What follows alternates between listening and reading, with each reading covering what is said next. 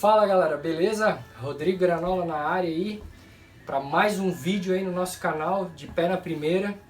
E hoje a gente vai estar tá dando início aí uma nova playlist aí no canal, né, cara? A gente vai estar tá entrevistando uma galera aí que tem tudo a ver com o surf, uma galera que é envolvida com o surf, que trabalha com o surf, né, em vários aspectos do surf, uma galera que veio através do esporte, começou a surfar e começou a seguir esse lifestyle. Então hoje a gente vai destrinchar todo esse assunto né, nessa nossa série de entrevistas. E hoje o nosso primeiro convidado é o Rodrigo Kiko Bungos. Daí, Kiko. Beleza, Granulation.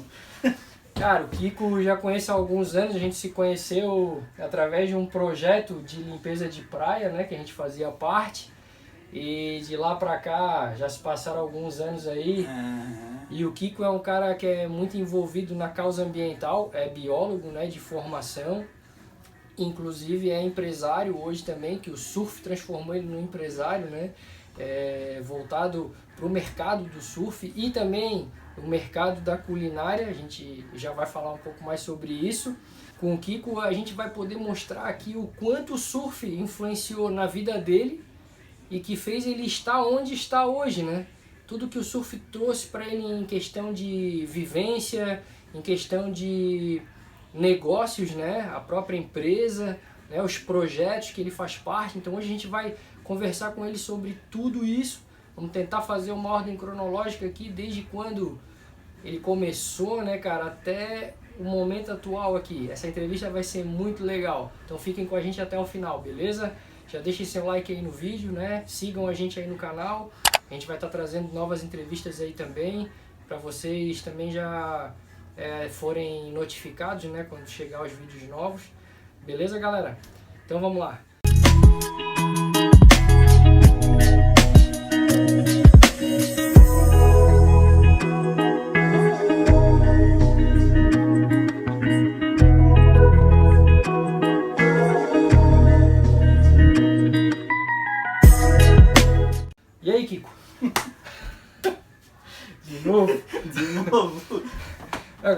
Reparem, a gente vai dar muita risada nessa entrevista aí, porque é da gente mesmo.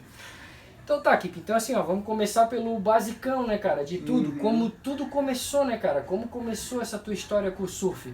Essa tua curiosidade, como é que tu começou a surfar? Como é que tu fala, porra, eu quero ficar em cima de uma prancha, eu quero surfar. Como é que começou esse? Conta pra nós. Cara, na realidade começou lá em Porto Belo, né? Eu passei. Meu, meus pais tinham uma casa de praia lá em Porto Belo. E aí eu passei a minha infância toda lá, até parte da, da minha juventude lá. Todos os finais de semana, todas as férias, era passado em Porto Belo. E ali, quem não conhece a região, lá tem onda em Bombas, tem onda em Quatro Ilhas, tem onda em Mariscal. Eu ficava rezando para ter onda em Bombas, porque muitas vezes eu ia caminhando para a praia e tal. Né? Mas começou o seguinte, naquela época a gente surfava em Perequê com prancha de isopor ia caminhando de Porto Belo ali, tem uma, é, uma prainha chamada Vieiras, entre Porto Belo e, e Perequê, ia lá na foz do rio Perequê, uhum. ali tinha umas ondinhas, mas imagina, sim, isso sim. com 10 anos, 12 anos de idade.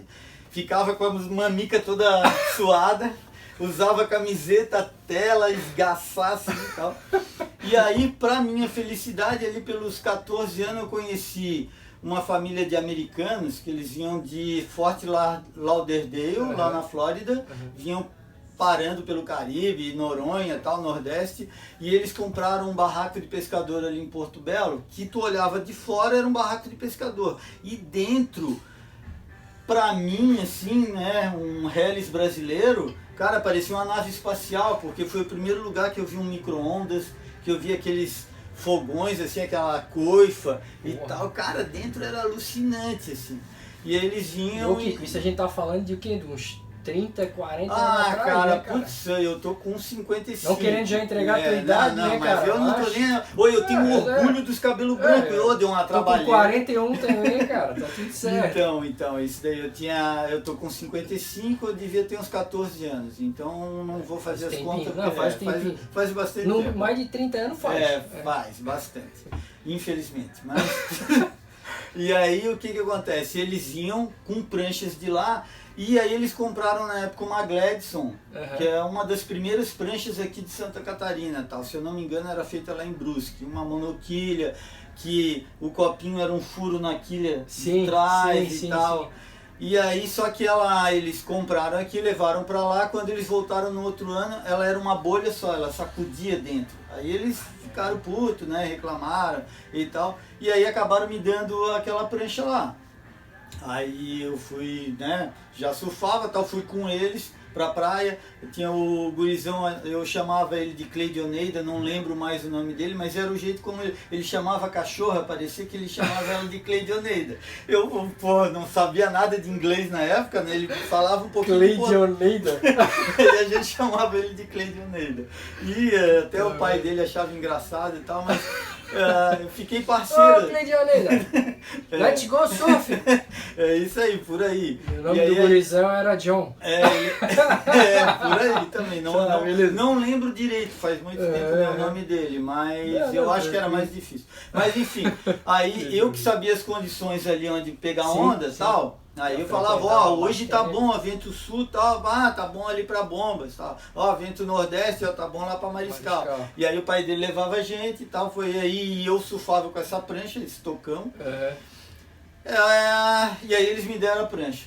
Infelizmente, logo depois que eles me deram a prancha, eu me machuquei com ela, porque eles tinham cordinha, eles tinham voltado já pra, pra Aham. Flórida, né? Aham. E aí eu continuei surfando, só que naquela época, leste, cara, era super caro, era só importado, não tinha no Brasil. E aí se usava é, o soro, Soro. esse, Sim. só que tinha um detalhe que eu não sabia, que era botar uma fieira dentro, pra É, ele não não ficar tanto. esticando. Só que, pô, eu não sabia, eu botei só o soro. Cara, aquilo né? é uma arma. Então, aí eu peguei uma arma. meia velha, fiz um furo, botei ali o soro passando por ali e tal, fui surfar, tava pequenininho, Aham. tal, por sorte, muita bem, sorte. tá. E mesmo assim eu surfava na beirinha, né, antes, não pegava o Sim, outside. sim. E aí, só que veio uma onda, cara, aí eu caí, esticou aquele negócio, quando eu subi ela veio e deu aqui, ó, abriu aqui, levou 12 pontos, parecia uma couve. Caramba, cara. Ficou aberto assim e tal, aí eu não sabia se eu tinha ficado cego, porque ficava aquele negócio assim, mas enfim, no final das contas eu fui numa farmácia, na época a farmácia era praticamente um hospital, Aham, ainda mais sim, cidade sim. pequena, só que Em o alguns lugares farmacêutico... ainda existe isso. É. De farmacêutico te receitar, aplicar injeção. É, tudo. Aí o cara costurou, mas ele assim, puta, cheio dos negócios aqui, o que, que é isso aqui dentro? Que era fibra de vidro, Sim. tá entendendo? Aí eu expliquei, ah, pô, é da minha prancha, tá, bababá, bubu, ele... Aí só que ele era amigão do meu pai. Meu Aham. pai, né, vendia medicamento na época, era representante da Sharing e tal. Aham. Aí ele contou pro meu pai e logo depois a minha prancha sumiu. Sim. E aí eu levei, Imagina o porquê, né? levei dois anos para conseguir comprar uma prancha de novo. Daí trabalhando com serigrafia, fui me, me virando, né? virando. E aí eu comprei outra prancha e começou outra fase da vida que aí o que acontece? Aí comecei a surfar e as pranchas quebram. Sim. E para te consertar uma prancha era caro na época. Aham, aham. E aí eu, putz, caramba, eu tenho que aprender a fazer esse negócio, porque senão eu não tenho grana nem para pagar Sim. o busão para ir Sim. praia, quanto mais Dá para consertar a prancha. prancha. É. Aí, lá na Praia das Palmeiras, no final do bairro aqui, assim, tinha uma fábrica de prancha, foi até onde eu conheci o Vanderbilt. Pô, Na sim. época ele, ele trabalhava lá naquela fábrica.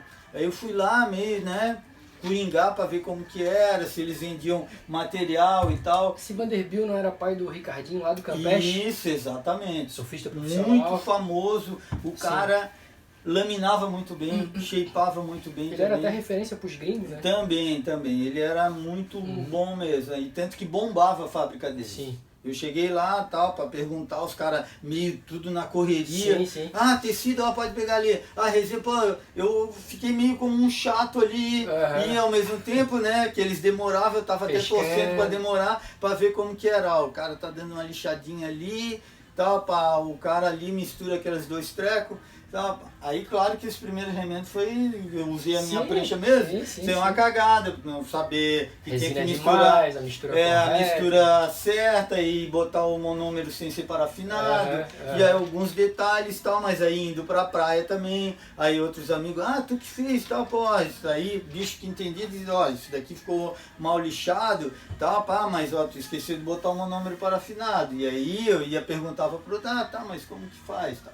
E aos poucos, né, passando aí dois, três anos e tal, fui aprendendo a mistura, que era a primeira coisa importante, que é a maneira de lixar tal antes e deixar o negócio mais preparadinho, pra, porque na época lixadeira era caro também, então era tudo na mão. É, é praticamente um artesanato, né, cara? Tu é um Exatamente, só artesão, que era né? um artesanato bem sacrificante, Sim. porque, pô, aquilo coça pra caramba, né? Principalmente vidro. no começo ali, quando tu não tá acostumado.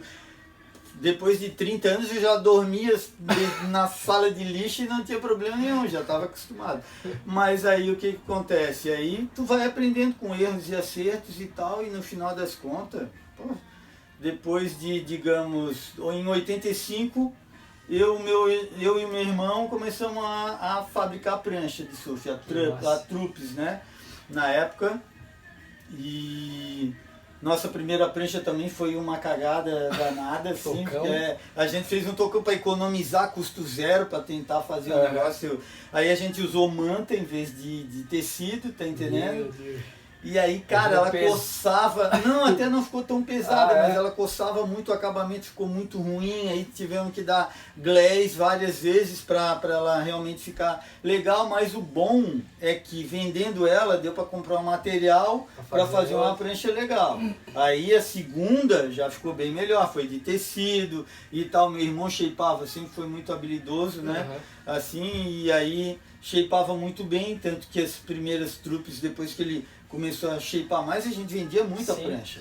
Aí até na É época. que na época não tinha tanto lugar que fazia prancha, né? É, também, e era, Tinha- era caro. E aí tinha uma disputa muito grande de preço e qualidade também e tal. E aí no final a gente, pra, pra Isso a gente tá falando da década de 80, É, que o surf no Brasil, a pra- praticamente ele se deu assim, começou a explodir essa questão do, do próprio mercado e fazer prancha, Ah. foi depois da década de 60, né, cara? é, sim. Mais ou menos isso, né? Aham. Que começou no Rio de Janeiro lá, São Sim, Paulo, sim. inclusive, é, se não me falha a memória agora, não lembro o nome do desse australiano que começou a explorar a costa brasileira na década de 60 e ficou um tempão no Rio de Janeiro, cara. E lá foi onde os cariocas já pegaram esse cara e começaram a destrinchar ele no sentido de, de como é que se fazia uma prancha decente, né, cara? Uma Ah, prancha boa pra surfar. Mas desculpa te cortar aí, Não, sem continua. problema. Eu tô tentando aqui lembrar também o nome dele, que eu sei É. que ele foi revolucionário e Sim, ele sim, foi sim, transformador, assim como o Hang Loose 86 foi transformador pro surf aqui em, É. em Florianópolis. Verdade, verdade. Porque aí, como eu falei pra ti, a gente começou a fabricar prancha em 85. Uhum. 86 deu aquele boom danado depois do Hang Loose. Todo né? mundo queria Aham. ser é, Surfista. é, surfista, cara. Todo Foi uma, mundo etapa, queria foi uma ser etapa do Mundial, né, cara? É. A Joaquina Pô, quebrou clássico. clássico, né, assim. Foi um swell épico, durou Sim. 10 dias, assim, quebrou a ilha toda, quebrou o pico, assim. Nunca mais peguei um, ponta das canas como aquele, nem Sim. canas vieiras, a, a É, boca é. do Braz ali quebrando com um clássico, parecia navegantes. E a gente tá falando, galera, de, de lugares, de picos que não.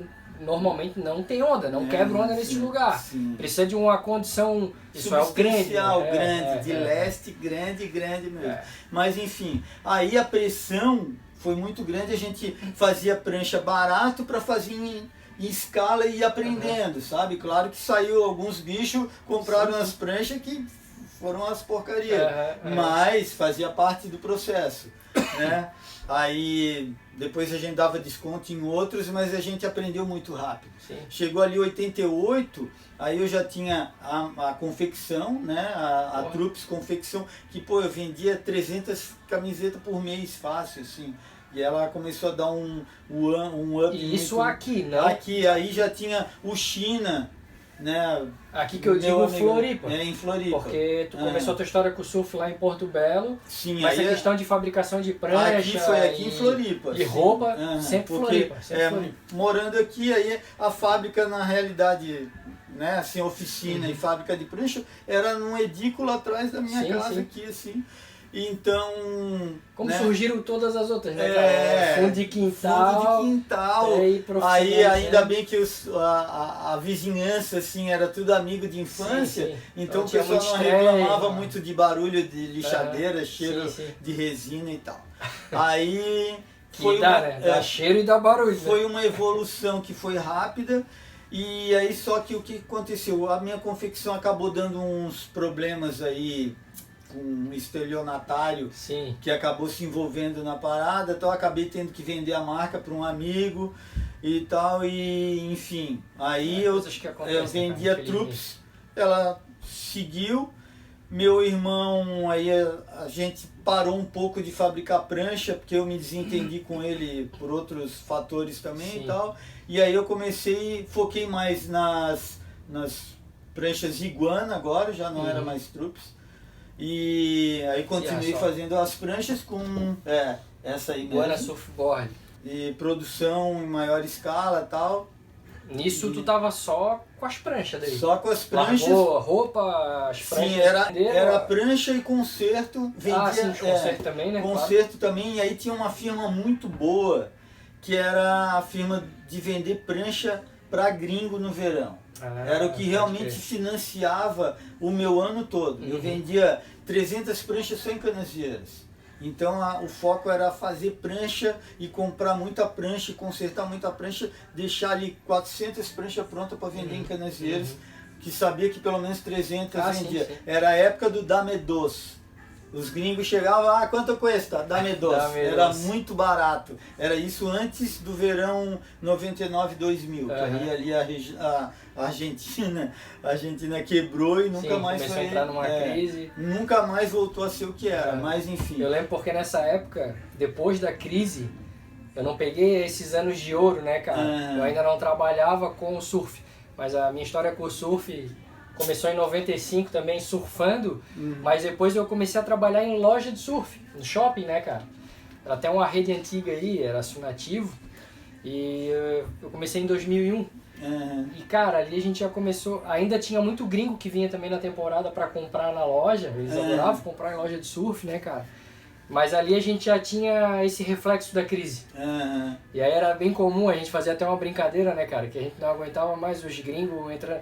Quando a gente fala os gringos, são os argentinos, né? é. carinhosamente apelidado de gringo, mas os caras entravam na loja, cara, e era sempre o só o estou mirando, só estou mirando. É. Então tu pegou a época do Dame Dos É, e eu pegava a época do estou Estou mirando. mirando, Pô, a gente não aguentava mais, cara. Entrava cara. um gringo na loja, os caras começavam, só estou mirando, eu já falava assim, ó, mira, mira, mas não atira. ah, cara, era direto, tá ligado? Porque era o reflexo já da crise, É, já não sim, compravam sim. tanto quanto É. antigamente, né, cara? Pois é, aí o Desculpa que... te cortar aí. Dá nada, não. Então, aí o que acontece? Cara, passava o verão, a gente passava régua ali na Páscoa, Aham. nas fábricas, assim, na, na, na, na loja, né? Passava régua e o que sobrava, né? Na, na época eu tinha, assim, tu fabrica prancha, em algum momento tu vai ter que vender acessório também. Porque Sim. senão o cara é obrigado a pegar a prancha e ir numa loja comprar os Comprar outras acessórios. É deck de borracha, é quilha. Na, na época era quilha fixa, né? Então não era quilha, mas perde, mas né? é cordinha, É. era capa. Assim, a partir do momento que a gente começou a vender mais, sempre tinha cordinha, deck, É. parafina e tal. E aí tudo isso que sobrava, eu conheci um, um chileno lá em Canasvieiras que uns dois anos antes assim eu tinha conhecido ele, ele chegava final do verão já, Aham. ele chegava e comprava todas as pranchas grandes que tinham em um ótimo estado, bom, um ótimo estado, ele comprava, botava no carro e ia pro Levava. Chile. E aí ele disse, ah, quando for lá pro Chile, pô, vai lá pra, pra Punta Lobos, tal, lá eu tenho um- uma pousada, fica lá, tava lá, pô, leva as coisas. Aí tá, aí Nossa. passou, né? Passou uns dois anos, aí esse ano ele teve lá, comprou tudo de novo. Eu disse, cara, é, pô, vou, vou ver um jeito de Sim. viajar tal e vender essas coisas, porque tinha uma demanda grande que eu via de fora, pelos argentinos, eventualmente chileno, um ou outro peruano bem, hum. bem raro assim, mas tinha essa demanda. E aí na época a gente já estava conversando de comprar uma Kombi e tal, e pá, e eu acabei, foi um verão excepcionalmente bom, comprei uma Kombi, que dei massa. um trato nela tal, só que chegou na hora da galera comprar mais pneu e essa coisa. Falei a galera, ah, mas pô, aí eu vou ficar sem grana pra ir. Porque tu ia viajar com uma galera? Ia viajar uma com a galera, a gente ia uns quatro, ia sim, rachar e tal. Chegou no final das contas, Correram todo mundo tudo. ficou correram. Aí eu disse, ah, quer saber? Eu vou é de busão mesmo. aí, cara. O que fizeram com a Kombi? Não, a Kombi eu fiquei com ela uns ah, três tá, tá anos. Tá, beleza. Fiquei com ela uns três anos ali, três anos e meio e tal. Uhum. Mas aí tinha um. Depois eu descobri que tinha um busão da Pluma que saía ali de perto Pô, do shopping. Das antigas é, shopping Itaguaçu uhum. e ia até Santiago. Tá entendendo? Massa, aí, direto? Direto. Aí, pô, só que esse direto é dois dias sim, e meio. Sim, tá imagina. E ali pelo, pela Argentina e tal, depois subia. Viagem top. Né? É. E deve passar por lugares alucinantes. Cara, aí eu pela tinha. cordilheira, né? Que é, tinha capona de. Mandei fazer uma capona de. Que de capona, cara? Capa. Novinho.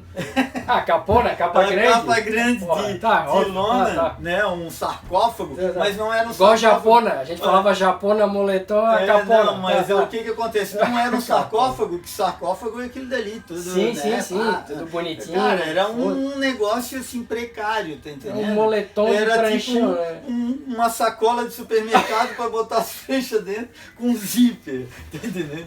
Então, cara, eu botei umas oito pranchas ali dentro. E na época acho que ele era fixa, né? É, fixa, cara, deu um volume, parecia que eu tava levando um Fusca pra... Metade da, do, do, do, do pessoal que ia no ônibus teve que sair só pra caber a... então, aí por sorte, né, ia pouquíssima gente, cara, eu sim, acho que não foram 10 pessoas nessa viagem, era, é, era meio... admira até ter esse itinerário, os caras conseguir manter na empresa, porque... É, então, mas é, o que que acontece, eu acho que eles ganhavam muito sei lá, com alguma coisa é, ali. Alguma coisa devia ganhar, né? É, pra ter, né? Mas enfim, não sei se era a época do ano, o que que é, mas eu sei que cara.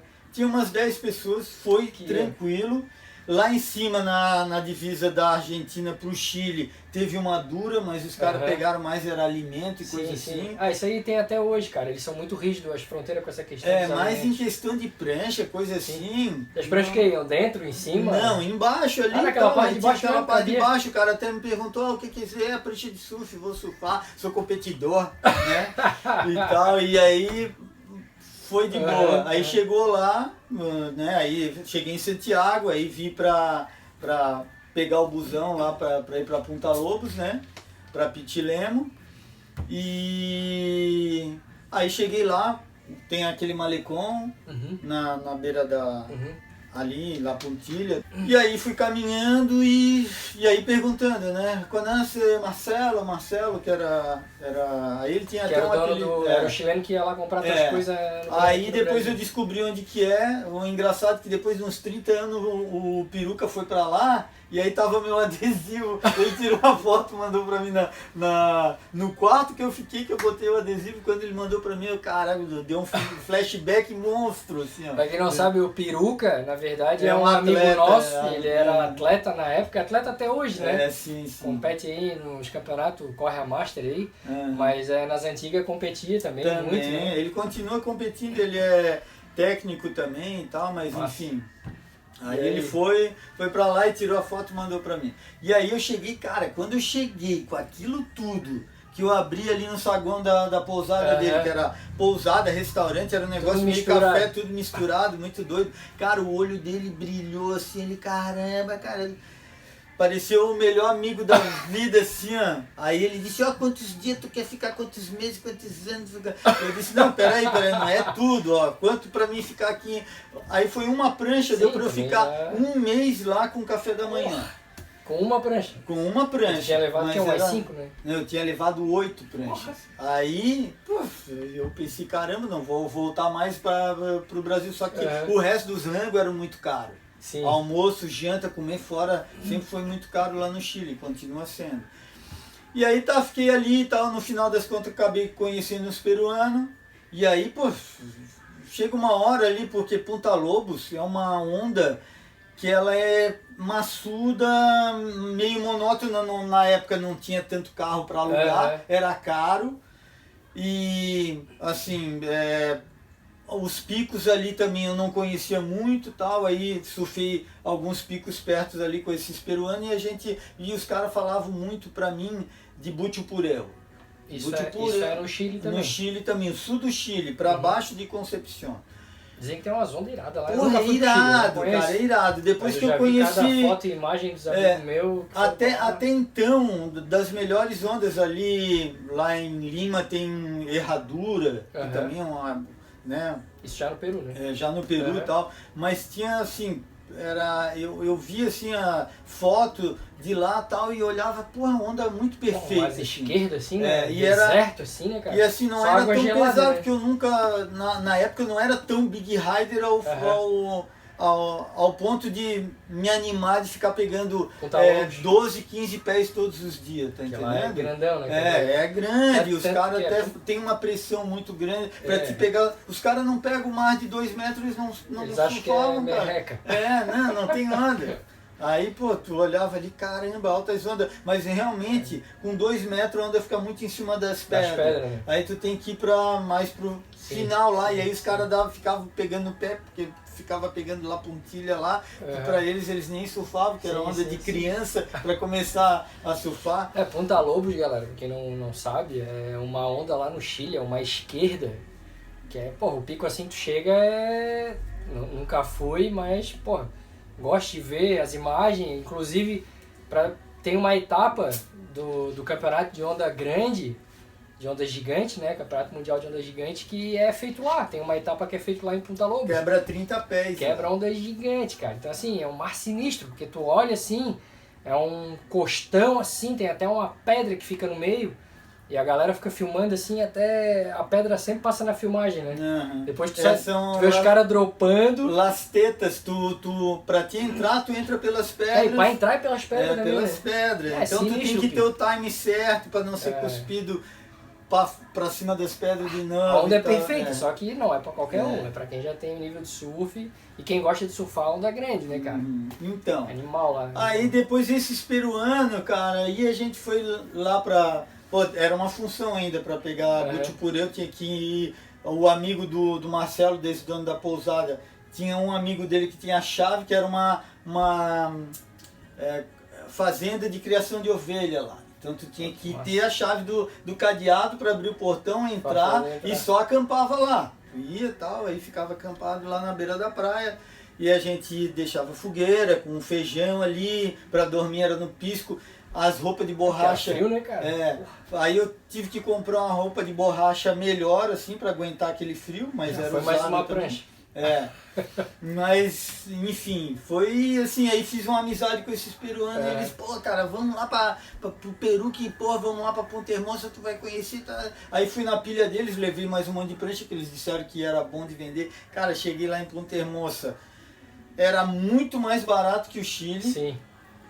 E Altas aí, cara, igual. altas ondas eu vendi muito bem. Eu vendia, pô, se aqui custava na época assim, mil reais uma prancha, lá vendia por três mil reais, tá entendendo?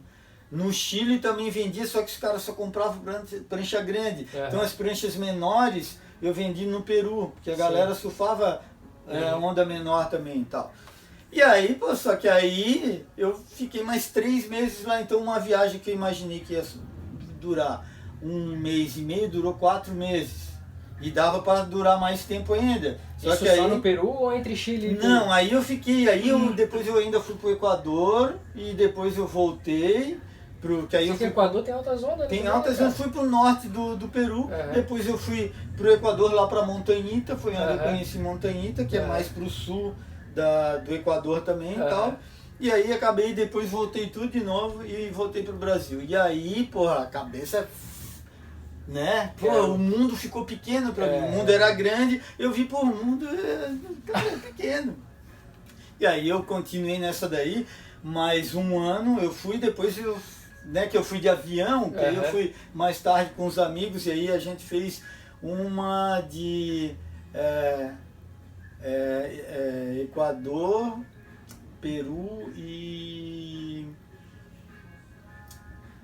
Chile? Não, era Costa Rica, Equador e Ah, Peru. Costa Rica. Era uma passagem da, da Varig, não é? É que eu tô vendo a cronologia aqui. Da, isso daí foi em 94. Que foi essa Costa Rica, Equador e Peru. Depois teve fases assim, que eu tinha um amigo que a irmã tinha uma loja de pedras, e aí ela bancava pra gente trazer pedra pra ela. Né? E as coisas foram ficando mais fáceil. Pedra, tu diz. Pedra lapidada, tinha Lapidada umas. pra fazer umas é, colar, é, não, pulseira. era, eram artesanatos de pedra Ah, tá. que ela vendia. E a gente, ela bancava mais ou menos pra gente trazer uma bolsa de, de, de artesanato de pedra pra ela. Entendi. Uma bolsa de couro desse tamanho, trazia uns 20 quilos de artesanato de pedra e ela pagava uma parcela boa da, Sim. da passagem com aquilo dali. Que naquela época, viagem de, de avião era caro, tá Sim. entendendo? Mas aí, é aquela história, a gente também pegava prancha e fazia um- umas falsificações, digamos assim, entendendo?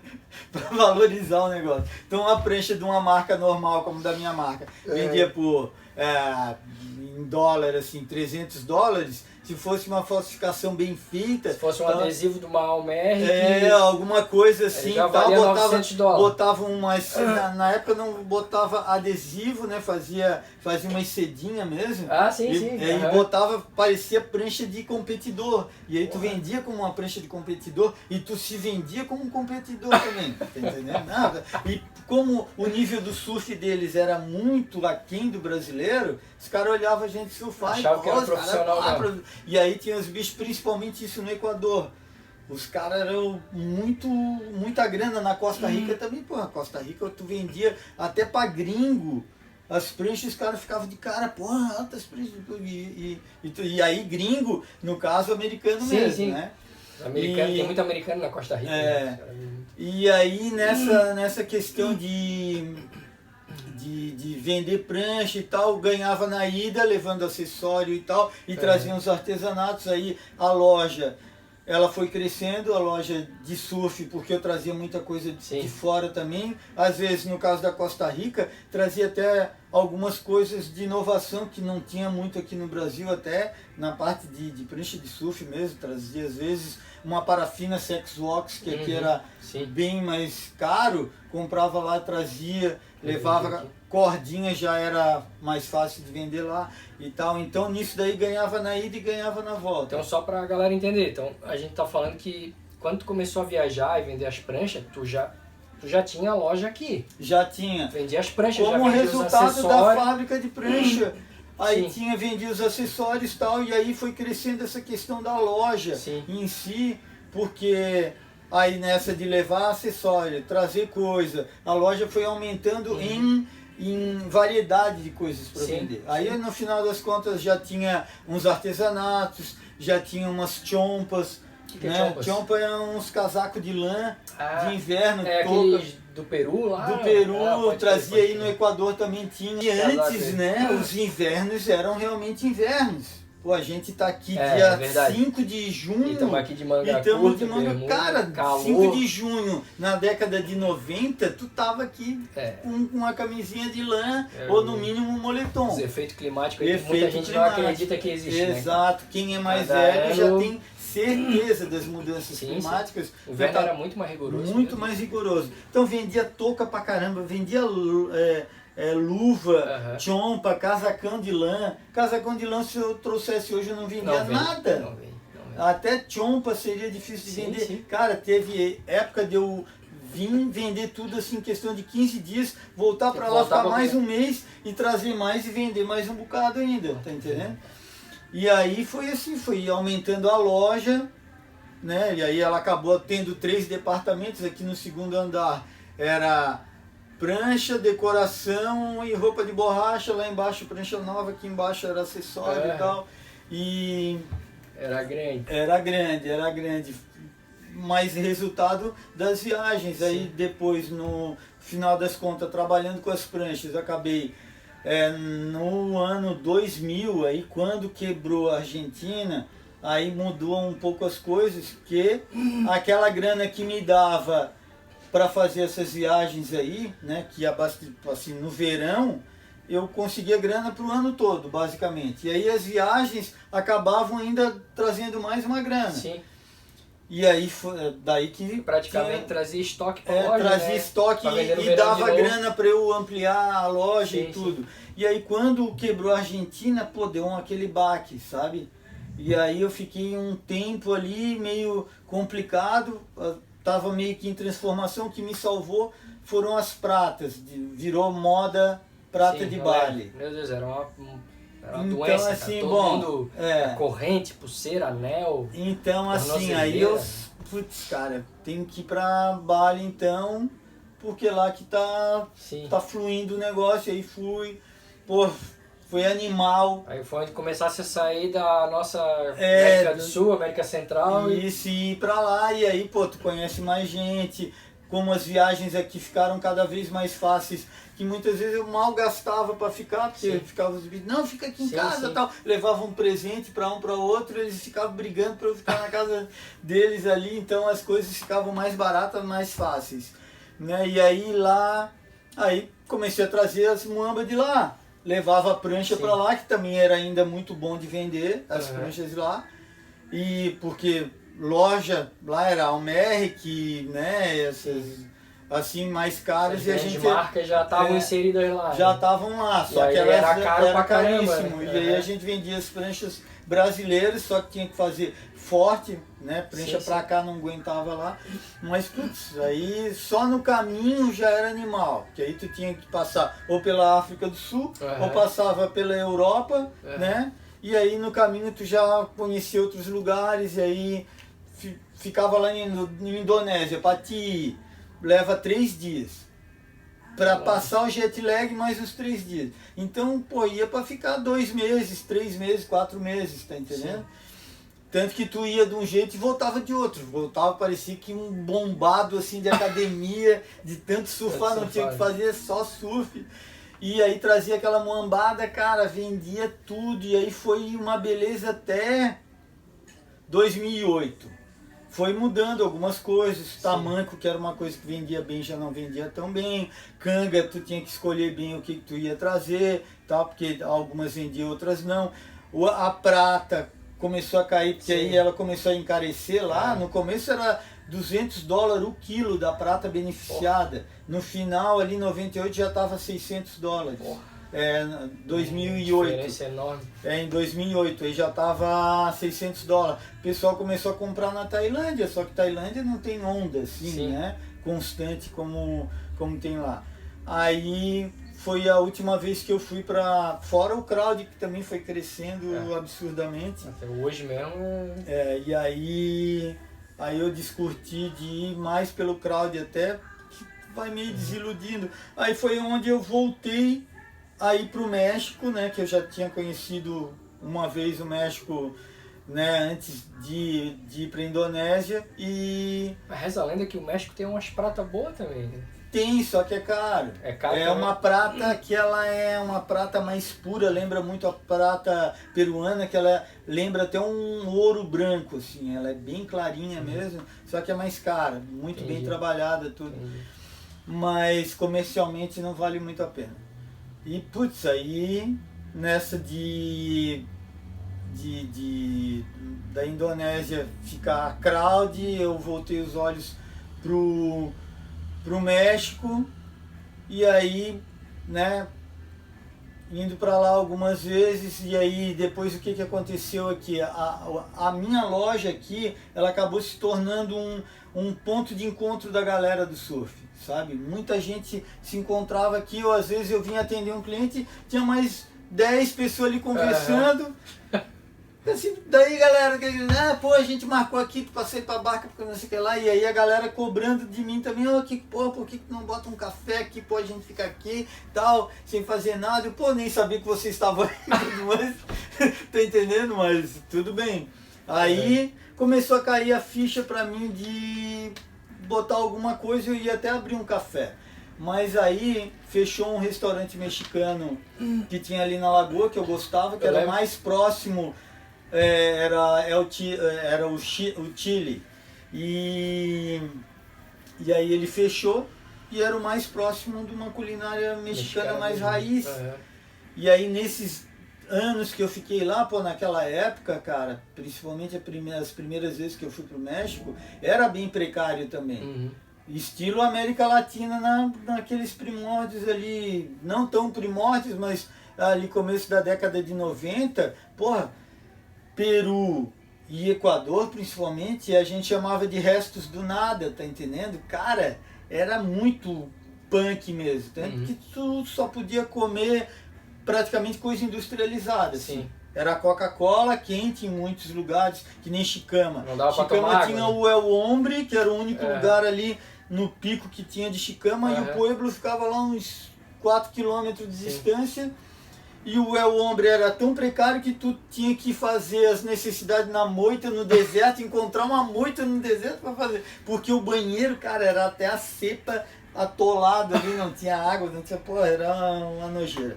Mas enfim, e aí o México também era, mas por outro lado tinha uma zona animal, Uhum. água quente, tu tinha que tomar em muitos lugares, não tinha, não tinha luz elétrica. Aham. E aí a gente, só que era ridiculamente barato, se comia muito bem, melhor do que no Peru e no Equador, porque não dava aquele, aquela diarreia sinistra Aham, no nervosa. cara, tu conseguia comer e manter a integridade Aham. intestinal, tá entendendo? e ao mesmo chama tempo, de gato nervoso. É. O cara senta no vaso e. É o- era por aí. Fora os sangramentos e coisas assim. Porra, não, aí é forte, aí é forte mesmo. Mas aí o que que acontece? É bom de vender prancha e tudo, e aí eu aprendi na cozinha deles lá que em vários lugares, cara. Assim, tu ficava em casa de pescador, assim, na- né? Não tinha pousada, era uma vila de pescador com umas cinco casas, ficava até muitas vezes numa palapa, que é o rancho de pesca, que são uns seis pau de madeira ali que ele pega no mato, com as Aham.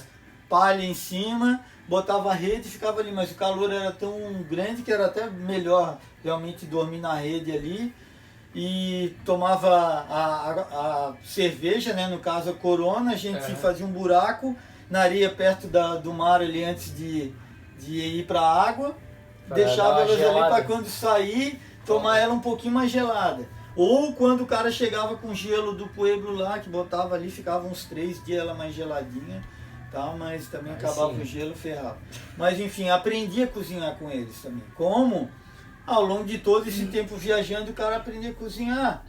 E cozinhar na maneira mais precária, que é tu cozinhar no fogão a lenha, tá entendendo? Uhum. Tu fazer um ma- macarrão que não fique grudento. Num fogão a lenha, tu ganhou a faixa Michelin É. 5 estrelas, tá entendendo? Eu não sou, eu não cozinho muito bem, então eu não. Não, não, mas pô, quem tá ouvindo ali vai entender que tu fazer macarrão no fogão a lenha e ele não ficar. Ah, É tem que né? desenvolver a técnica muito bem. E aí, pô, ali eu aprendi a fazer um feijão refrito, fazer um guacamole, fazer um pico de gaio, e fazer a machaca, que é a carne mais É. tradicional deles, né? E aí quando eu voltei, assim, dessa decidido a abrir um negócio aqui, mexicano, aí tu já, já foi conhecendo, né? Tu Aham. lembra os primórdios Claro. lá, Eu vim, vocês na, eu foram... na inauguração, né, cara, É, do Puerto, né? Então, e depois vocês lembram dos test drive que vinha a galera do Aham, projeto aqui, aham. e aí a galera provava, não, isso daqui ficou Porra, era legal, uma pode- comilança, meu Deus do céu, cara, burrito e nacho e, E taco tacos e nossa tudo, senhora. era, é, tinha um cardápio mais reduzido, É. mas vocês Mas foram era as bom. cobaias. Porra, né? era bom.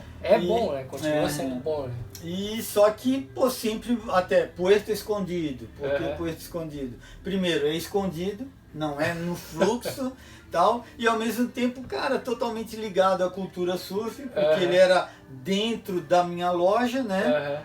Hoje a loja é dentro dele, mas antes Sim, ele era dentro sim, da loja. sim. E. Só, assim- só pra pontuar, galera. Então, assim, aí nessa, nessa questão aí de ficar conversando com a galera, e a galera, pô, vamos abrir um café. Aí o Kiko abriu um restaurante mexicano chamado Puerto Escondido. Quiosque mexicano. Quiosque abriu mexicano. como um quiosque porque tinha É, cinco mesinhas. É, Era pequenininho, então a cozinha ali, então um negócio Era pequeno. aberto ali na frente, É, né, aberto, era gradezinha. outra coisa. Só que a É, cada é. seis meses eu tinha que pegar uma parte da loja, tirar fora, jogar para dentro da outra parte e aumentar o restaurante. diminuindo a loja, aumentando É, até então virar hoje, restaurante. hoje né? a loja ela tá 10%, se muito, do tamanho da É, do galera, que era a, loja. a loja, na verdade, é esse cantinho que a gente tá aqui conversando com vocês. Tem essa parte para Oh, trás o ali. que? Tem o que? que Por ali, é, deixa eu ver, se pegar tudo, 4 Ah, por ah. 6, uns, ela tem uns 24, É, 25 metros quadrados. A gente chegou no ponto que hoje existe o Puerto, que hoje praticamente é o teu principal ganha-pão, digamos Com assim. certeza, até porque o surf ele foi a loja foi perdendo importância porque o surf ele tem uma sazonalidade. Sim, aqui no sul do Brasil principalmente, porque no Uhum. inverno cai muito o mercado em relação ao verão, né? sim. E infelizmente até nos últimos anos os verões também não estão tão bons quanto eram Verdade. antigamente. Verdade. Loja de surf, pô, antes cada bairro tinha duas, É, três lojas de é. surf. Hoje dia mal tem, ficaram é difícil, concentrados em, em shoppings ou É. na praia. É. E mesmo assim, o shopping, antes tu ia num shopping, Tinha tinha, um monte, cara. tinha um monte. seis. É. Lojas grandes, que os caras tinham mais de um ponto. É, então, e aí agora, é assim, É, pra te encontrar uma surf shop num shopping, é, é também tá difícil, né? Todo shopping que tem e... São poucos que sobrevivem, né, cara? É. E que conseguem ainda, estão resistindo, digamos assim. Então, né, assim, hoje tem internet, tu compra muita coisa na É, internet. isso também é um grande tal. agravante. Eu, assim, aqui o restaurante ainda potencializa, ali embaixo eu tenho principalmente essa parte de acessórios, Sim. aí cordinha, parafina ainda vende bastante, assim, Uhum. mas prancha de surf hoje a galera ou compra pela internet ou Uhum. manda fazer no fabricante ali que ele tem mais Uhum. tal, não gira tanto quanto girava. Pô, eu vendia no começo da loja, no verão eu vendia fácil 100 pranchas. Porra, Foi caindo, caindo, caindo ao ponto de puf, vender 15, 20 pranchas. Então hoje eu nem invisto tanto na parte de, de fabricação de Sim, prancha. sim. Ali como a gente estava conversando antes, eu comecei a fazer sup, vendia os primeiros supes a coisa de 15 anos atrás, por aí, era 5 mil reais. Uhum. Hoje, hoje, né, com toda a inflação, tu compra um sup por 2.500 até menos. E é difícil, a galera não Então, quer comprar. Paga, é. mesmo sendo metade do valor que era. É, né, porque até assim, um, um sup ele tem uma durabilidade muito grande. Sim, sim, sim. Então tu compra um sup ele vai durar a vida toda, É. desde que ele não caia, não saia voando do carro, Isso aí eu né? consigo não constatar. seja atropelado. É, eu consigo constatar isso que tu tá falando, porque tem um amigo nosso, o Play, né, cara? O cara também tem fábrica de prancha. Essa decadência mesmo, né, cara? Uhum. Essa, porra, essa descida abismal, assim, podemos dizer, Uhum. na- das vendas de prancha de surf, né, cara? Sim, Realmente um sim. mercado que diminuiu Encolheu. bastante, né? É, tanto que tu vê o surf profissional hoje, muitos profissionais são bancados. A- o peso está em, em, é, empresas que são fora do segmento de Sim, surf. São é, Ah, automóveis, verdade, né? verdade, verdade. São é, de comida É e verdade. tal. Aqui no, pelo Puerto eu tenho cinco atletas, né? Aham. que são meus amigos também e tal. Eu banco, assim como é, para manter a identidade do Puerto muito ligado ao surf que eu faço questão, né? Certíssimo. É, né, assim, durante um tempo, inclusive, a gente dava passagem para o México lá pela, pela, fe- pela hum, ASJ, né, no Uhum. circuito da SJ. Infelizmente, o mercado também deu uma queda nessa parte, né, o Brasil está numa certa crise econômica já faz algum tempo. Sim, sim. Eu diria que desde depois do, do impeachment da Dilma ali, pô, foi, Uhum. ficou um negócio meio bom, ruim e tal, mas Sim. não, não voltou a ser o que era 2008, 2010 ali, Sim. que realmente tava um céu de brigadeiro Aham. para quem estava investindo, a economia estava legal. Mas enfim, eu, a gente mantém essa questão de atletas, mas não tem mais a mesma grana para investir como era assim. Da minha experiência com surf, né, não só em surfar e aprender, dar aula, mas assim, porra, eu trabalhei cinco anos no mercado, né, cara? Trabalhei em loja de surf, não só em uma, trabalhei em três lojas de surf diferentes. Então eu consegui acompanhar essa fase do, do boom, né? E tendo amigos também com fábrica de prancha, então toda essa fase do boom até começar a cair. Existiam muitas marcas nacionais, como Marizia, né, cara? A, a Ombongo, inclusive patrocinava os eventos, né, cara? Sim, eventos sim. grandes. Uhum. É...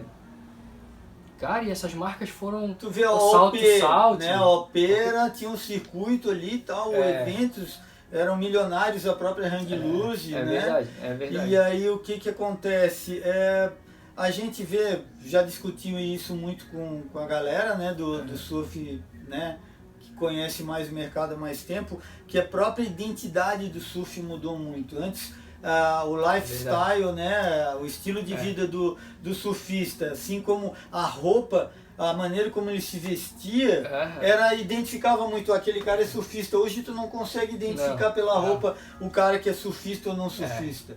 Porque o, o surfwear ele mudou e ele foi para um padrão muito parecido com uma roupa comercial, sim, assim. Sim, sim. E tem surfista hoje que prefere usar uma marca, né? Uma marca que não tem nada a ver com surf, não sim. vou citar nomes para a gente não claro, ser claro. processado, né? mas que é ainda é marca verdade, é forte. Mas assim, ó, tô aqui usando um tênis que também é, não é de uma marca que não de é surf. Eu também, é. A, a, o meu até é de uma marca de surf, né? Mas eu é mas, porque eu quebrei esse pé aqui, eu Mas já mudou a, a, modinha, assim, né? É, Digamos, sim. porque eu, cara, eu, eu, eu sei o que, que tá falando isso porque eu peguei isso na loja, cara, quando eu trabalhava. E a gente começou a ter uma, uma gourmetização uhum.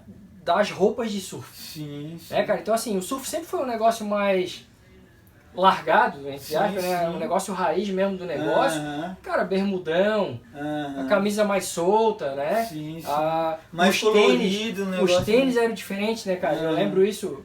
Claro, a gente não tá falando mal da marca e não tem problema.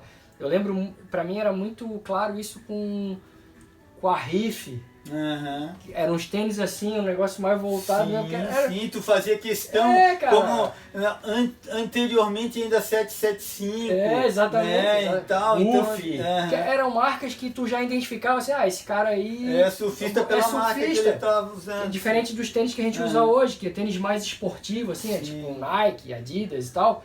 E, e, e aí, cara, eu comecei a ver essa gourmetização das marcas, cara, justamente talvez já com esse declínio uhum. do mercado de surfwear, Sim. os caras começaram a querer pegar esse outro público, um outro público. comum. Uhum. É, porra, chegou a um ponto que a gente tava vendendo, aí, aí eu não vou citar as marcas, a calça já começou a vir mais coladinha. Uhum. As camisetinhas começou a vir mais coladinha, slim, uhum. slim fit. Uhum. Começou a vir roupa social de marca de surf. Sim. Que isso até deu uma alavancadinha ali quando tinha aquelas entregas dos prêmios, tinha aquela festa dos melhores do ano. Aí o cara queria é, ir mais becadinho. Assim, assim como a gente tinha aqui no Brasil pra fluir, né, cara? Sim, sim. Porra, tinha aquela festona que é o melhor surfista, melhor marca, melhor prancha.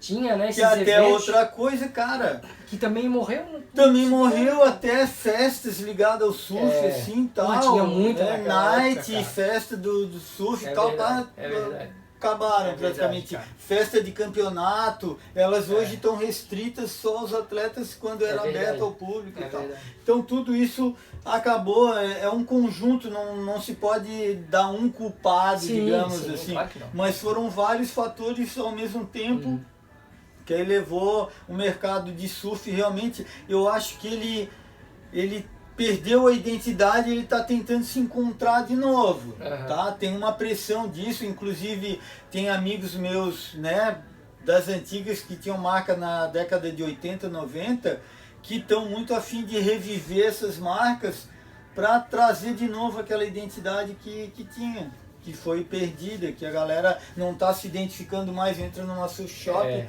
porra, é não estou encontrando a camiseta que eu queria, pô, não estou encontrando É. a bermuda que eu queria. E isso eu acho engraçado que é te cortando, que é Uhum. até um negócio legal, é, já é uma oportunidade no mercado que ele tá vendo. tá aí, Pelo menos tá é, me corrige se eu Ah. estiver errado, né, cara? Ah. Eu não sou empresário, nunca fui empresário, eu sempre trabalhei do outro lado, eu sempre fui o funcionário.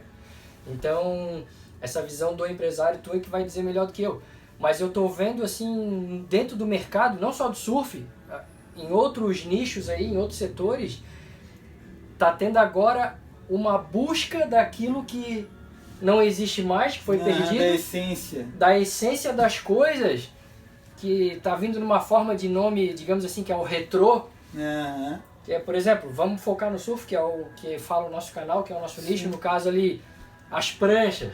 Ah, tá tendo uma volta das monoquilhas. Então, e aí eu vou tá, te dizer, né? o, o que e pra das mim roupas também, como tu tá falando desse lance do teu camarada, as Ah, roupas, sim. o resgate do que é a raiz do negócio. Aham. Já, é, já, tá, já tá sendo uma nova oportunidade Sim. pro mercado. né, A, a cara? Hang Loose foi das primeiras, que ela, ela teve o Hang Loose em comemoração aos 25 anos, Aham, parece, daquele aham. primeiro Hang Loose, Sim. e eles lançaram toda uma, uma Coleção. linha nova, Aham. uma coleção nova, nova, retrô, Sim, sim. Cara, que foi um sucesso retumbante. É, Eu, o que ainda faz eu fazer pranchas ainda, praticamente o, meu filão são longboards, É. fanboards e pranchas retrô.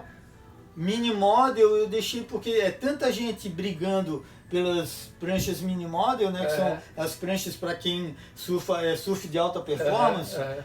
Que eu deixo isso daí para eles, mas eu foco nas Fish Retro, Sim. Mini Simon, que são É. pranchas diferenciadas que tu não encontra com facilidade Verdade. numa surf shop. E eu tô focando nessas daí. É o que ainda gira mais para Uhum. Mim é isso daí, é onde está o meu investimento. Mas E, e- qual é a tua visão então, Kiko, hoje assim, ó, como é que tu tá vendo o mercado hoje, com toda essa movimentação que a gente acabou de falar aqui, é, tu acha que isso é um reflexo só no Brasil ou tu acha que isso está acontecendo de forma mundial no mercado do surf hoje? Olha, na Califórnia, a Califórnia ela sempre foi assim o, o farol do surf mundial, Uhum. né? Assim, então Verdade.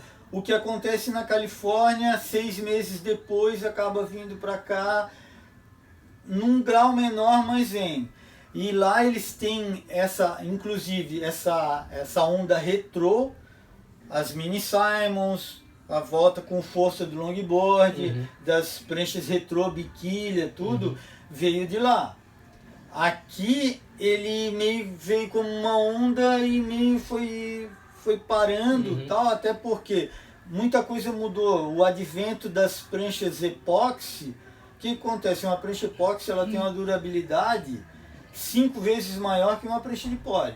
Sim. Uma epóxi bem feita, né? num padrão Sim, gringo sim, sim. ou um padrão nacional muito bem feito. É uma prancha que dura 10 anos, facilmente 5 anos. E existe muito tabu ainda entre prancha de epóxi e de, de poliuretano, né, É, cara? a galera, tem gente que não gosta, tem gente que gosta.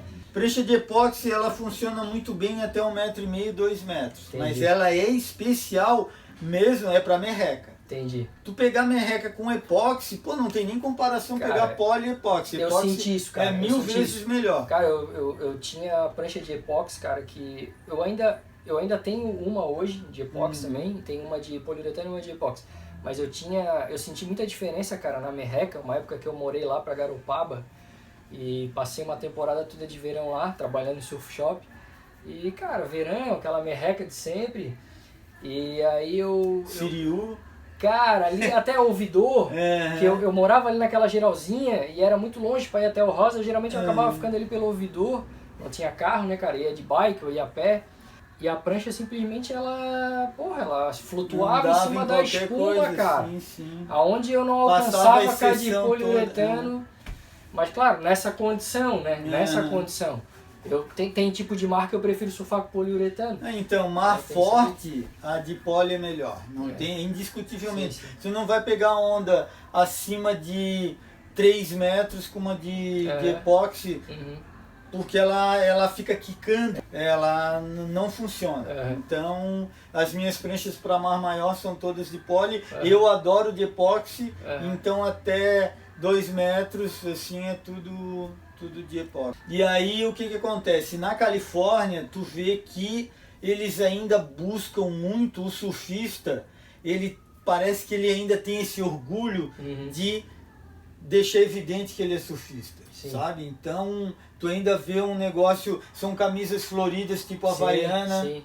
Aí o cara usa uns, umas bermudas meio coloridas Aham, também, aham. tem um lifestyle dele, anda, se anda muito de skate lá, porque Uhum. lá o skate sempre foi, bom, o skate é o irmão Do surf, né, do surf, da estrada do surf. Lá ainda é comum, eu inclusive quando trabalhei lá ia surfar no longboard, Ia com né? skate com no a pranchinha embaixo do e tal, ia com a pranchinha debaixo do braço. Massa. E lá ainda tem uma linha de surf retrô, sempre existiu. Essa cultura é muito forte, né? É. tanto do skate quanto do surf. Tem né, marcas de surf que na década de, de 80 e 90 tu ainda via aqui, que Aham. não vê mais, e elas continuam Lá lá. lá. Tu continua vendo muito OP lá, cara? Camiseta OP, a galera A, usando. a, a Body Glove também, né? É uma marca que aqui teve um tempo, morreu. É, ela sempre foi mais ligada cara, à roupa, roupa de, de borracha, borracha, né? mais ainda, mas assim, Canvas by Cutting, é, várias marcas realmente que continuam fortes, assim, tu, tu vê bastante aqui sumiram. Massa. É, é um nicho. Se eu tivesse grana para explorar isso também, eu exploraria. Eu estou fazendo umas camisetas agora do Puerto, Uhum. né, como já fiz antes tal, né? Elas vão ser meio ligadas numa linha mais retrô também, Nossa. assim.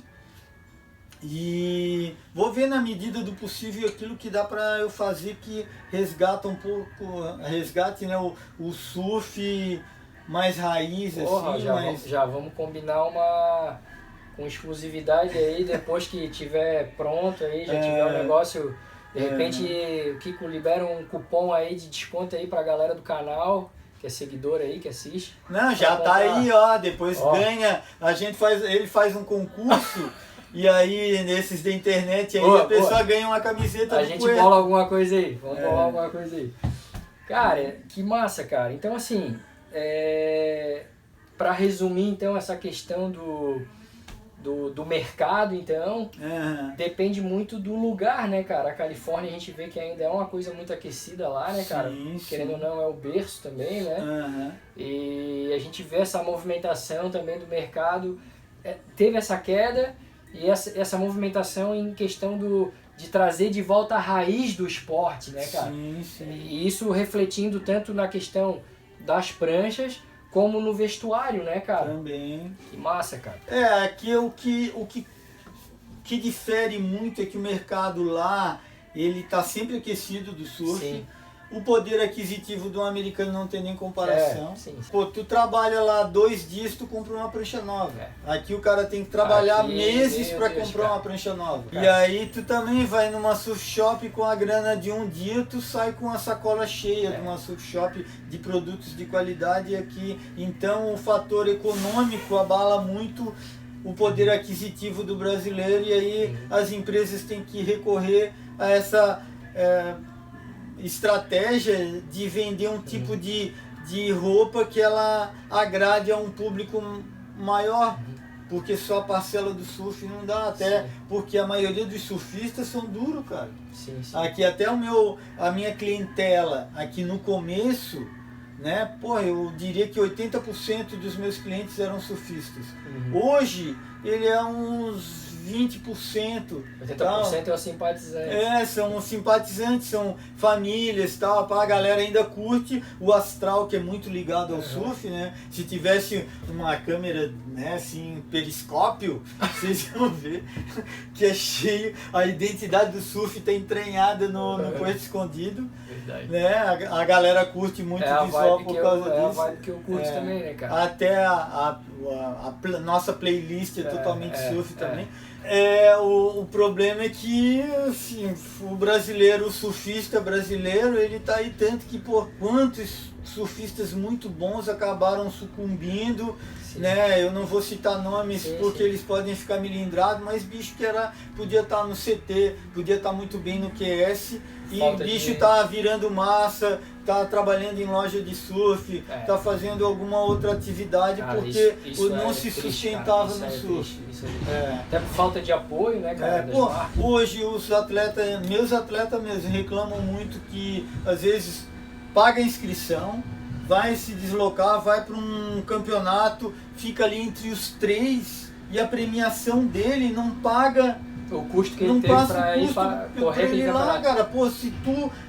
O certo era pelo menos entre os 10 primeiros, o cara pelo menos pagar Sim, o custo sim. da, do, do- da inscrição, o deslocamento, o rango ali de, de ficar É. até os dias para chegar nesse décimo lugar ali. Então, quando o negócio chega nesse ponto, inviabiliza totalmente. Sim. Tem atleta ainda que gasta tudo isso, chega lá no final, ganha e no final, como premiação de campeão, o cara ganha um kit de roupa e coisa assim que ele vai ter que vender Aham. para para pagar um pouco do que ele gastou. E Fica totalmente Tu, tu inviável. não acha que isso é um efeito meio cíclico da própria indústria do surf? Porque, por exemplo, assim, ó, a gente, a gente pode afirmar que a, a Brasp hoje está por aparelhos, respira por aparelhos, e a gente tem uma CBS hoje mais fortalecida com teco. Como é que está acontecendo hoje, então? Aí tem as etapas dos, é, das federações Certo, né, estaduais. Vai ter um campeão estadual certo. de cada, De cada estado. cada estado ali. Provavelmente quem vai definir o campeão Brasileiro. brasileiro vai ser a CBS, não a Brasco. Todas as regras Uhum. Hoje se questiona muito, né? Vários eventos aí, que nem esse último da piscina, né? É o outro ponto que eu ia chegar. Por exemplo, é que assim, na minha visão, né, a gente tá vendo uma movimentação onde a WSL parece querer estar fazendo de tudo para que não haja mais um campeão brasileiro. Cara, a piscina para mim foi muito nítido, né, o que houve. Pô, foi uma para mim foi a garfada da história, não só no Ítalo como no Medina. Sim, Mas- já houveram outras, Não, já houveram mas, outras, mas aquela ali foi uma, uma que Porra, assim, ficou ela mais escancarada, né? ficou tão escancarado que até várias. que né, gerou mais críticas, né, cara? Em questão ao mercado, eu, tu, tu acha que isso tem peso? Porque a própria entidade já está de saco cheio de ver os brasileiros dominando. Tu não acha que isso reflete nas próprias marcas? Já que estão podendo os caras, não querem mais um campeão brasileiro, dificilmente a gente vai ver essa galera no pódio de novo, a minha marca não vai estar mais aparecendo lá Hum, né, no, no pódio, em primeiro lugar, um campeão mundial de novo, tu acha que isso tem algum reflexo na, na, na base, quem está vindo agora? Olha, eu, eu acho que o tempo que vai dizer isso daí, assim, é meio prematuro ainda. É, porque está acontecendo agora essa movimentação, É. né? Então ainda tá cedo. Pode Já crer. aconteceu, pô, eles. O Medina foi um dos caras mais garfados Sim, da história. sim, sim. Ele conseguiu, em alguns momentos, eu até achei que ele ia desistir. E ele conseguiu dar a volta por cima, respirar fundo. Uhum. É senso comum que ele podia ter sido facilmente duas vezes campeão mundial, Ah, além sim, do que sim. ele já foi. Sim, sim, não tem dúvida E foi garfadamente que eles tiraram esses dois títulos dele. Concordo plenamente. É, e assim, é claro que um. Ó, que nem o, o, o Ítalo questionou na, última onda dele ali, pô, o que mais eu preciso fazer? Exato. Tá entendendo? Exato. Então o brasileiro ele tem que. Ele tem que surfar tem que 10 fazer- vezes tem mais 10 vezes do que mais, os gringos E mesmo assim, o que, que acontece? Questão como é, de julgamento, que é, é, comprometimento, né? Ali ele fazer uma manobra que extrapola e bota o alto risco dele cair na onda Sim, e manobras inovadoras. sim. Chega o brasileiro, vem com comprometimento e manobras inovadoras e perde para um cara que vem fazer base, linha, basilipe, é, é, feijão sim, com sim. arroz. Aí também fica complicado, que o cara fez o 10 era vezes melhor e mesmo sim. assim ele perdeu. É, é. Então fica complicado, mas ao mesmo tempo a própria entidade coloca a credibilidade dela em risco quando ela começa a fazer isso com muita constância, Sim, sim. tanto que eles às vezes têm que aliviar. Todo ano acontecem julgamentos polêmicos e mesmo assim eles não conseguiram barrar a, o, o Medina ser três vezes campeão, o Adriano ser campeão, o Filipinho ser campeão, o Ítalo. Ser Uhum. campeão. Então, isso eles podem até tentar. Tá ali, mas eh, ainda vejo um grande potencial dos brasileiros se sobressaírem uhum. e mesmo apesar de tudo ainda serem campeões. Essa sabe? etapa brasileira aí vai dar o Então falar, né? aqueles caras, eles nunca vão poder julgar da mesma não, maneira, não. porque senão vão botar fogo no, no, no parquinho. no palanque. tá entendendo? E aí fica complicado. Cara, então, Kiko, então, cara, dito tudo isso até o momento, né? É. A gente falou bastante aqui sobre essa questão do surf e dos atletas e campeonatos e tal. É, queria que tu falasse um pouco mais, cara, é. sobre os outros projetos, cara, que, né, que, tu faz parte, que tu é idealizador, né, até projetos aí que também, querendo ou não, não deixam de ter uma ligação direta com o surf, surf é, na questão da consciência ambiental, né, na limpeza, na preservação. É uma coisa que eu sempre bato, cara, que um surfista raiz, o surfista raiz, aquele que ama o mar tanto quanto ama a sua mãe, né? Sua casa. Sua casa. Porque, putz, cara, tu chegar na praia ali, ver o lixo e fazer de conta que ele não existe e ir embora, eu vejo isso com uma certa tristeza quem tem, ou assim até meio perplexidade quem realmente não se importa com isso daí. Sim. Porque é claro que a gente viu uma situação de chegar na praia, tinha piche. Sim. Antes a gente vivia sujando o pé de piche. Mudou, não tem tanto piche. Mas, cara, o lixo tem várias praias que é absurdo, assim não só no Brasil quanto em sim, qualquer parte. Sim, tu vai lá para Pavones, a gente já fez limpeza de praia em Pavones, uma lixarada absurda. Fez limpeza de praia no México, uhum. lixo absurdo. Assim. Então, praticamente todo. Eu fui também em Portugal, Espanha, a mesma coisa. Tu chega à beira Sim, da praia verdade, também cheio verdade, de. Verdade. É, e aí é complicado, porque mas as pessoas estão se mobilizando. A gente uhum. vê um pessoal se mobilizando nesse sentido. Infelizmente, a galera do surf, e eu posso falar isso com muita propriedade, porra, a gente faz limpeza de praia há uns 15 anos. E a galera do surf, tu vai fazer uma limpeza de praia, é um outro gato pingado. O cara sai, ah, pô, legal, hein, pá, quando é, muito. É, Ou então é, ele vira a é, cara, é. pô, tomara que ninguém me veja aqui. E é, e é vai e faz de conta que aquilo não é com ele. Não que ele seja culpado. Sim, sim. Pode ser, muitos não são eles que vão pra praia e jogam aquilo sim, dali. Sim, sim. Então, mas o cara que tá fumando seu cigarrinho e joga bituca pela janela do carro, ele tá colaborando. Ele é tão culpado. Porque vai cair no ralo, ali no bueiro, do bueiro com a chuva vai lá pra, pra praia uhum. e vai, ele tá contribuindo. E assim, bicho, ah, eu não tenho culpa de quem joga o lixo, eu não vou limpar o lixo dos outros. Cara,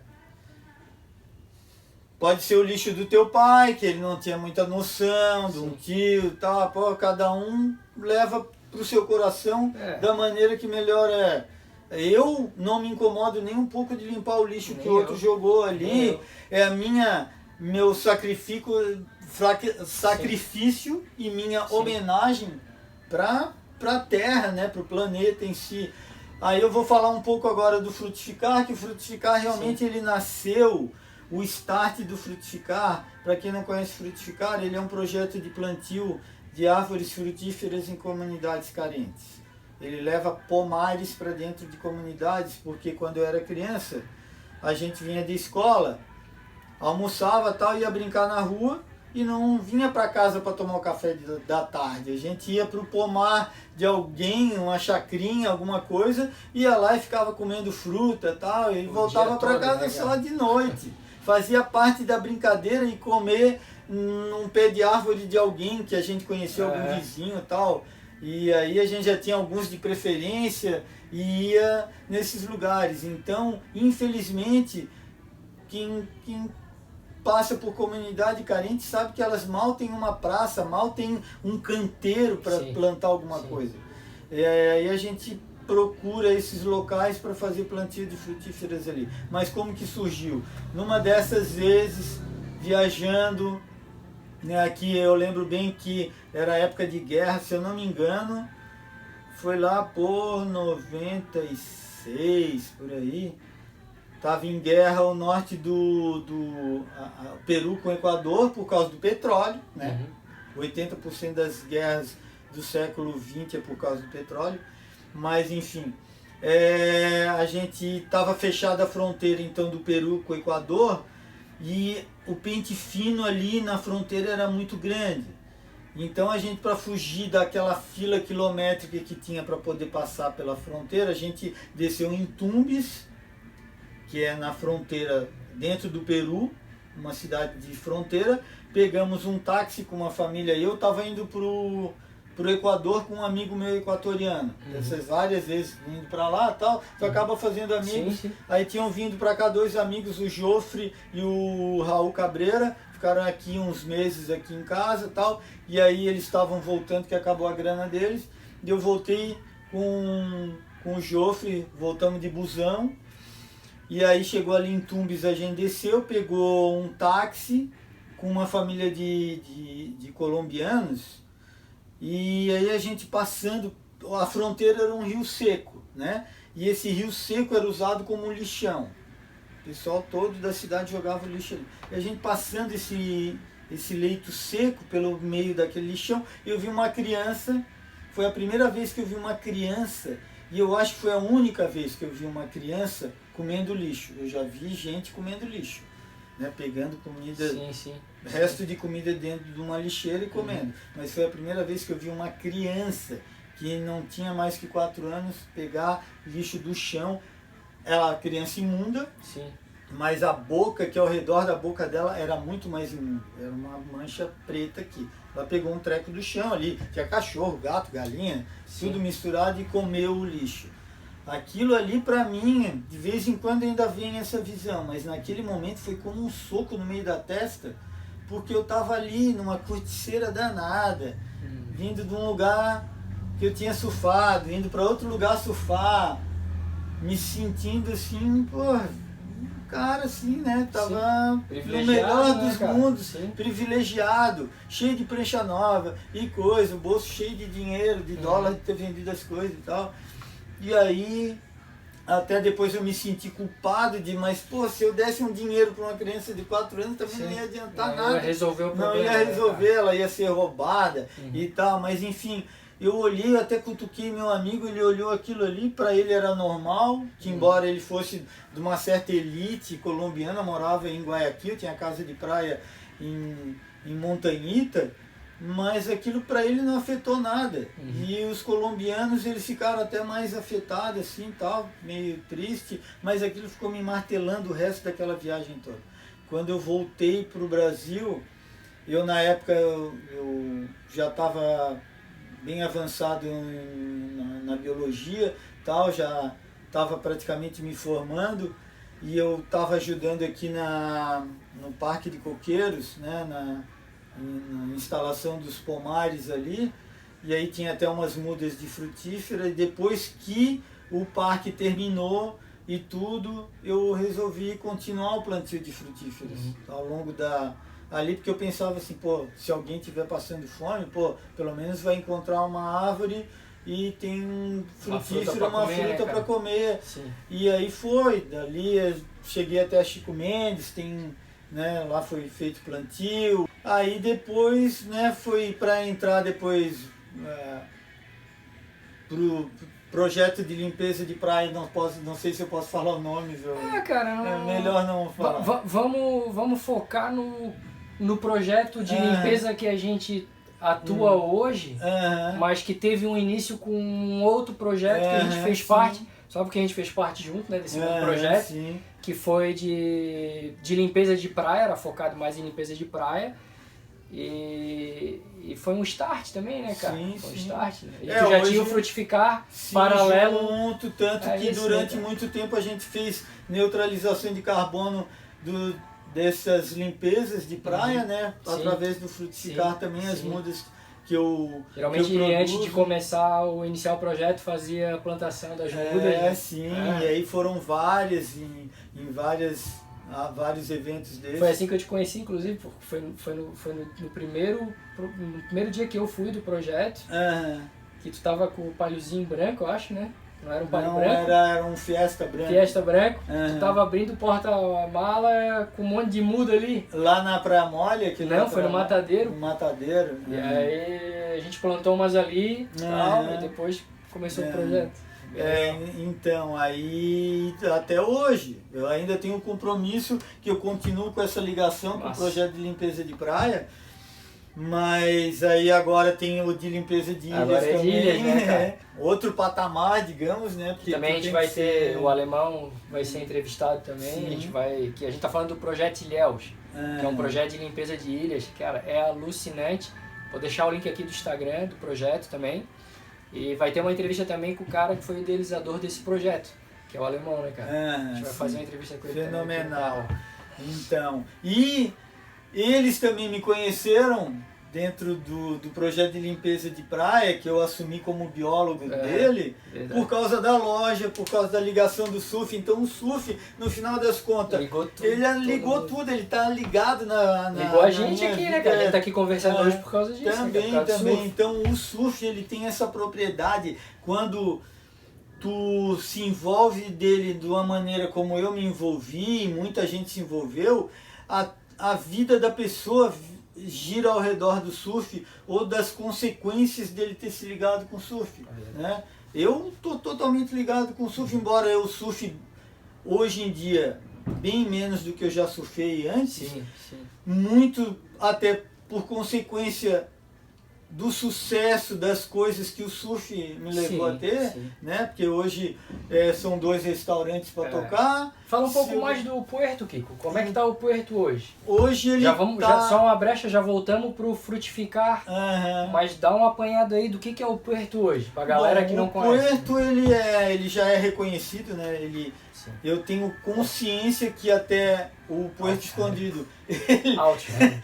ele o que que acontece? Ele deu um boom em questão de de restaurante mexicano em Florianópolis tanto que Florianópolis ele até saía do padrão de qualquer cidade no Brasil pela quantidade de restaurantes mexicanos que chegou a ter. Ainda tem alguma coisa mas não na mesma proporção mas teve um boom de restaurante mexicano por conta do sucesso do Puerto Escondido É verdade. com, claro, música ao vivo, essa ligação com o surf. Som ele, era bom, ele virou uma referência, é muito bom. O granola aqui, ó. Tinha Nachos com granola, tocava aqui, putz. A gente era tocou dois anos aqui. vários BO, legal, vários. BO. Mas enfim, ele trouxe a culinária raiz que o pessoal não conhecia, conhecem Tex-Mex e Califórnia. Mas o nosso é raiz da vovozinha mexicana É né? Tanto que tu co- comer machaca, comer o feijão refrito, é, a nossa salsa picante com salsa de manga e tal, são coisas que Deu- tu só Deu encontra até aqui. fome já, É. meu Deus. Não, No daqui final- a pouco a gente vai- a gente vai comer um... E aí, é claro que o Brasil, né, tem suas peculiaridades econômicas assim, sempre tá ali, é voo de galinha, a gente vive voo de galinha, dá uma melhorada, cai, melhora um pouquinho, É. cai.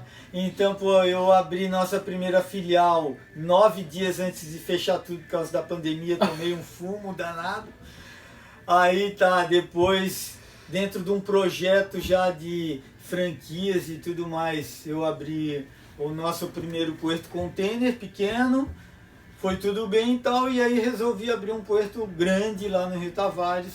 Agora temos nossa primeira filial, Muito que legal. também, graças a Deus, está indo muito bem. Vamos rodar umas imagens aqui do, do Puerto lá do Rio Tavares Sim. também e daqui também. se eu pudesse, eu tinha aberto já. Não foi por falta de eh, candidatos, amigos querendo abrir vários outros para tudo quanto é canto, mas a gente, eu pelo menos ainda não tenho tempo porque o frutificar também está bombando, porque eu tinha feito algumas neutralizações de carbono já, né, como é, uma coisa que é muito ligada à minha profissão como biólogo. E antes da só pandemia. dar uma apanhada Uhum. assim, ó, pra galera entender. A gente, a gente deu essa brecha aí do Puerto para explicar como é que é o restaurante hoje, o tamanho que tá, onde se chegou, a proporção que se tomou. Mas aí emendando de novo no frutificar, como biólogo que tu é, quando tu fala de neutralização de carbono, para quem tá assistindo e não entende direito, talvez, não tô chamando ninguém de burro, é galera. Mas assim, a, a gente entende que a neutralização de carbono é feita através do plantio. Sim. Mas como é que é esse processo, na verdade? É, de, é um tipo específico de planta ou basta plantar algo que tu já está neutralizando carbono? Não Como é que é exatamente, é assim, é muito técnico, tá? Eu vou tentar ser Bem resumido. bem, resumido É. e bem didático. É assim, a neutralização de carbono, ela tem algumas diferenças assim. Primeiro, tem o cliente que ele chega com a quantidade já pré-estabelecida de árvores que ele quer plantar. Certo. E dependendo do ambiente, aqui a gente planta em Restinga e Mata Atlântica, que são os dois biomas né, que atingem essa região, Florianópolis e. Grande Florianópolis. As áreas que eu tenho de plantio são dentro de Restinga e Mata Atlântica, de planície principalmente. É, então ele chega ah, aqui que eu preciso plantar 300 mudas de Mata Atlântica. Aí a gente vai lá e faz o plantio. Certo. Tem outras pessoas que querem ainda que se quantifique. Uhum. Ah, eu tenho um evento e eu vou precisar neutralizar o carbono desse evento. Aí tem uma calculadora hoje em dia, né? Tu bota ali, tem na internet já, e aí eu preciso de alguns dados de quantidade de pessoa, como que elas vão se deslocar, tipo de materiais que eles vão usar nesse evento, plástico e tal, e Uhum. papel, etc. Ela me dá vários insumos, a gente bota uma margem a mais, porque tem outras variantes que muitas vezes o pessoal não, não bota ali, mas faz parte também. E a calculadora dá uma quantidade em toneladas e a gente sabe que para neutralizar aquelas toneladas a gente precisa de um X número de mudas. Tá. Tem calculadora que já dá até o número de mudas. Restinga, tu precisa plantar mais mudas, Aham. porque são espécies que elas têm um, ela, uma capacidade de sequestro de carbono diferente de uma Tá, espécie entendi, de entendi. Mata Atlântica. Mata Atlântica de encosta Entendi. tem uma capacidade maior ainda pelas espécies que compõem ela. Então, Entendi. uma espécie com uma lenhosidade e um crescimento maior, ela vai sequestrar muito mais toneladas Carbono de carbono. que É a de diferença de uma, é, digamos assim, uma figueira para uma pitangueira. Entendi. Então frutificar, ele é baseado em sequestro de carbono, é isso? Tu tem Sim, teus sim. clientes, É, ele, ele na realidade ele surgiu com a intenção pura e simplesmente de levar pomares para dentro de de comunidades, comunidades carentes, ou de, de outros locais É, acesso, né? tentar levar uma segurança alimentar, uma geração de renda, mas até para eu ter capital, para eu fazer isso em comunidades carentes, sem que aquilo consuma um, é, um capital Sim, muito grande para mim, que Virou- afete minhas finanças, virou um negócio é, também. então eu vi, pô, eu, eu prestando esse serviço para iniciativa privada, né, de sequestro de carbono, Uhum. eu vou ter mais capital para eu investir nisso, No por- projeto social. num projeto social. Massa. Então, né, através do frutificário eu já tinha produção de mudas, Uhum. mas hoje a gente está elevando, se antes a minha capacidade era de 100, 500 mudas por mês, hoje eu estou me capacitando para 10 mil mudas por mês. Porra, é bastante coisa. Então é muita coisa, estou numa trabalheira do caramba. Eu, além de tudo, eu virei roceiro também. Porque- E a gente meio que deu uma misturada nos assuntos, que beleza, falando do Puerto, a gente tava falando dos projetos, né? Sim. Então a gente falou dos projetos de limpeza de praia, É. falamos do projeto de ilha, que É. vai ter entrevista aqui também com o alemão. Aí fomos pro frutificar, falamos, demos um parênteses ali falando do Puerto, mas aí voltando ali a questão da limpeza, para finalizar, tu tava falando ali, né, cara, da questão do, pô, os próprios surfistas deveriam ter um pouco mais de consciência, sim. mesmo não sendo os que sujam. Eu vejo que, porra, o, o mar é o nosso playground, pô. Sim, sim. Então, é, tem um surfista que eu acompanho também no, aqui no YouTube, cara, que é o Peterson Thomas, que ele tem o, o Sorry Busy Surf, que é um canal focado em surf também. E ele sempre costuma dizer isso, cara. Ele fala assim, ó, pô, é, a gente pega a onda, né, cara? Uma coisa que a natureza nos dá de graça. Óbvio, a gente não tá Sim. aqui considerando valor de uma prancha, né? O deslocamento, tal. mas assim, a gente usufrui de um esporte que ele, tirando a questão dos equipamentos, ele está ao alcance de todos, uhum. né? No sentido de que o mar tá ali, é público, tu pode ir é de graça, as ondas vêm de graça para ti, então no mínimo tu tem que pagar um ingresso. Sim. Esse pagar um ingresso é, pô, cara, saiu do mar, não custa Cata ali, cara, um plástico, o, o, lixo que tá ali, que não era onde ele deveria estar, não é o local dele.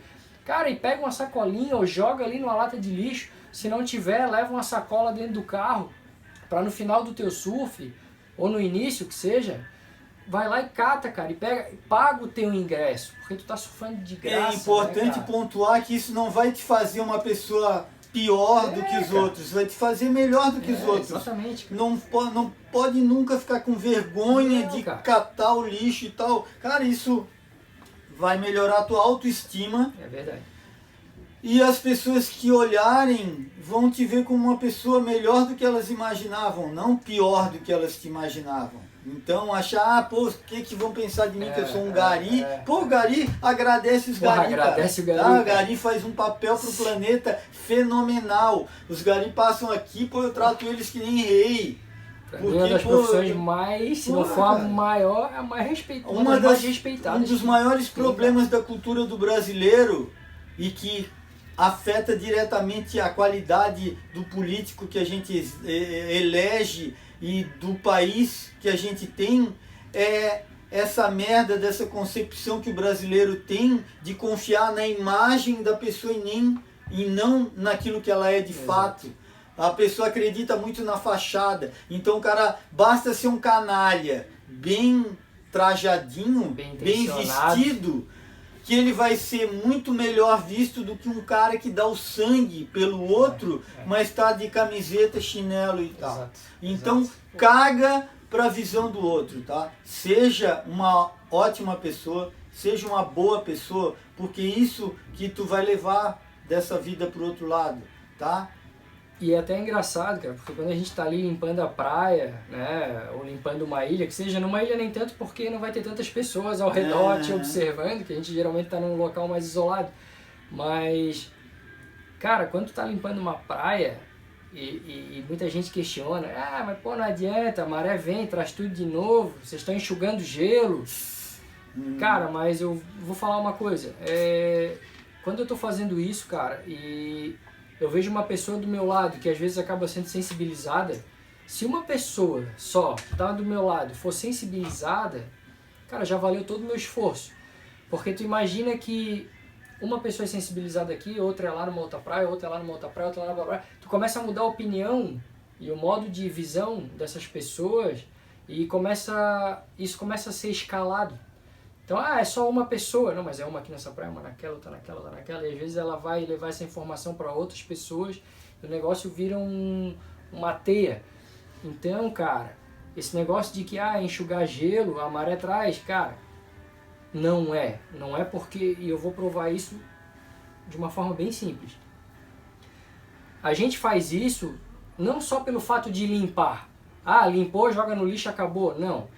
É, o projeto em si, não, tanto o outro quanto a gente participou, como esse, ele vai além de tu catar o lixo. Né? Esse lixo ele é direcionado, tem muita coisa ali que é catado que ele pode ser reaproveitado, ele pode ser reutilizado, ele pode ser reciclado. E quando tu faz a reciclagem, seja do material que for, quando tu faz, a gente, é, assim, é, mais, mais explicitamente falando de plástico, né? É, quando tu faz a reciclagem, e eu já ouvi falar muito isso, inclusive de amigos meus, cara, não adianta nada tu reciclar, cara. Os caras continuam produzindo plástico, não sei o que. Ah, beleza, é verdade, continuam produzindo plástico. Mas quando tu recicla, meu irmão, tu tá fazendo uma coisa que é muito importante, que a gente não. que, que talvez você não enxergue, que é você tá quebrando a cadeia da produção. Você está quebrando a cadeia da indústria. Porque o plástico nada mais é do que é, derivado, derivado do petróleo. petróleo porque tu está reutilizando algo que tu não precisou comprar um outro novo igual. Então assim, tu quebrou a cadeia. Cara, isso é muito importante. E se tu consegue disseminar essa ideia, aí aqui sou eu, Rodrigo, falando, Kiko falando, aí se tu consegue atingir pelo menos uma pessoa do teu lado, meu irmão, vai chegar num dado momento que tu vai ter mais de um milhão de pessoas pensando a mesma coisa. Então, cara. e aí não, a escala não... muda. Né? Exato. Né? Então, assim, não é bobagem, não é besteira. Cara. Fora o fato do, do nosso Museu do Lixo. É. Pô, tu chegar numa praia ali e tu colher um, um lixo que tu identifica que está ali há 30, 40 é, anos, é. se não fosse tu para tirar aquilo ia dali, continuar ali, ia cara. continuar ali. É. E mais ainda no caso de pilhas, é. baterias, que são é, um tipo de lixo particularmente horrível porque eles decompõem liberando metais pesados, Altamente produtos tóxicos, cara, é. uma xepa de cigarro, o infeliz que pega a xepa de cigarro e joga na praia, ele não faz ideia da quantidade de químicos, né? Químicos cara? são mais ou menos tá 400, mar, 400 químicos, eh, produtos químicos diferentes tóxicos que impactam vários organismos que tem ali. Então, bota, faz, faz um, um testezinho, tu pega uma xepa de cigarro e bota dentro de uma garrafinha dessa daqui, 250 ml de água. E deixa um dia, depois dois dias, três dias, vê uma semana depois vai estar tá preto que nem uma Coca-Cola o negócio. E aí se tu levar para uma universidade para eles quantificarem, ali a toxicidade disso, bota depois de uma semana tu deixa a xepa de cigarro aqui dentro, depois de uma semana bota uma rosa branca, qualquer plantinha branca, qualquer flor branca aqui, uma margarida, e aí tu vai ver em quanto tempo ela vai murchar e como ela vai ficar, e aí tu vai entender a toxicidade. E talvez o dado até um, dois, né? Que também é alarmante, cara, isso já é constatado cientificamente, já é quando a gente pega um peixe, que a gente come um peixe, a gente está comendo plástico. O plástico ele já faz parte do organismo do peixe, está na corrente sanguínea tá na cadeia peixe. alimentar. Está na cadeia alimentar dele. Cara, e a gente vai pegar esse peixe depois e comer. Então assim, é como se fosse provando do próprio, a gente está provando do próprio veneno. Uhum. Né? A gente está comendo o peixe que a natureza nos dá de graça. E quando a gente vai comer o nosso filezinho ali, o nosso pedacinho de peixe, a gente está comendo plástico. E é importante lá. falar então da toxicidade do plástico também. Sim, dentro do organismo. É, né? porque ele tem dioxina, é o principal componente tóxico dele, que ele afeta diretamente é, o sistema endócrino das pessoas, né? ou seja, o sistema das glândulas, e pode provocar câncer de tiroide, vários tipos de, de câncer também, por conta da ingestão da, de plástico, dioxina e etc. Então, galera, literalmente a gente está provando do próprio veneno. Então, hum. pô, vamos ter mais consciência, vamos, vamos buscar não ter vergonha quando vê um lixo na rua, junta. Nem que tu tenha que andar com ele um pouquinho na tua mão, dar umas 10, 15 passos até a lixeira mais próxima aparecer. Cara, faz isso, cara. Tu tá contribuindo de uma forma Na absurda. praia não custa absolutamente não nada. Custa, tá ali cara. de bobeira mesmo com a é. gatinha Porra. E melhor ainda, tu ainda. Ela vai ficar mais admirada contigo ainda. A cara. gente trabalha hoje. E muito... a mulher com o cara, vice-versa. também, é. também. A gente trabalha muito hoje em dia criança nas limpezas de praia, usa ela como o efeito didático, porque Sim. um adulto não consegue mudar um adulto. Vocês estão ouvindo a gente aqui, muitos vão pensar que é besteira, é outros vão Olha lá os abraçadores de árvore falando. É, é, tem e tal, mas uma criança tem a capacidade de mudar é. vários adultos, ou pelo menos um adulto, é porque a gente já fez evento aqui de limpeza com criança, a criança leva aquela cultura, ela nunca limpou uma praia, então ela questiona muita coisa. Ah, da onde que veio isso daqui? Ah, essa chepa de cigarro a pessoa fumou aqui? Não, fumou lá na rua, jogou, caiu no bueiro e tal. Ah, esse cotonete, esse daqui é um lixo um doméstico também, veio pelo esgoto e tal, e assim, a gente suprindo de informações sobre a origem do diferente tipo de lixo que é encontrado ali, a criança leva aquilo fora a própria limpeza em si, que a gente né, é, também explica para a criança que aquilo não é enxugar gelo, a gente está tirando um lixo que se a gente não tirasse ia continuar ali. E a gente fez quantas limpezas de costão, principalmente, que a gente entrava em gruta e tinha centenas de quilos de lixo ali, é. que eles estavam ali há décadas. E a gente depois de um ano vai lá, não tem mais a mesma quantidade de é. lixo. Vai ter lixo? Vai, vai, vai ter, vai ter, mas não na mesma quantidade, porque então, como o Kiko falou, tinha lixo datado com mais de 30 anos é. no, no, lugar. Cara, especialmente a gruta, uma especificamente que eu nunca vou esquecer, que a gente entrou foi uma limpeza que a gente fez na Joaquina, a gente entrou numa gruta ali sem mentira nenhuma, galera. A gente tá falando de uma praia que tu, é, que tu chega, Joaquina, tá? Como qualquer outra praia que tu chega, que é dado como limpa, é própria para banho, obviamente, mas que tu chega e tu, nossa, que praia linda, maravilhosa, limpa. A gente entrou numa gruta no costão, sem mentira nenhuma, a gente tirou para mais de cinco, bem mais eu acho. Cara, uns oito sacos de lixo daqueles de 100 litros de lixo, de plástico, de latinha, de tudo que vocês possam imaginar, cara. Então pensa, lixos que estavam ali há décadas. Cara, a gente tirou de dentro de uma gruta de uma praia que, ao primeiro olhar, tá turista ou até, ah, praia limpinha, show. Cara, então, consciência. Paguem o seu ingresso, como, como diz o nosso amigo Peterson Thomas. É, paguem o seu ingresso depois do surf, principalmente você surfista. Porra, pegou onda de graça, né? Lavou a alma, vai sair mais leve do mar para ir trabalhar, para ir fazer as outras coisas que tem que fazer. Porra, não custa, pega o teu lixinho ali, cara, não teu, né? O lixinho que tu vê ali, cata, joga no lixo, porra, ganhasse mais um ponto, cara, no teu dia. Então assim, porra, cara, tu vai ser um ser humano muito melhor. Pode ter certeza. Kiko, em relação à questão de meio ambiente aí, dessa consciência ambiental que a gente abordou aqui, falando um pouco do teu projeto, do projeto de limpeza que a gente fez parte, do Ilhéus, que é o de Ilhas, que a gente faz parte atualmente.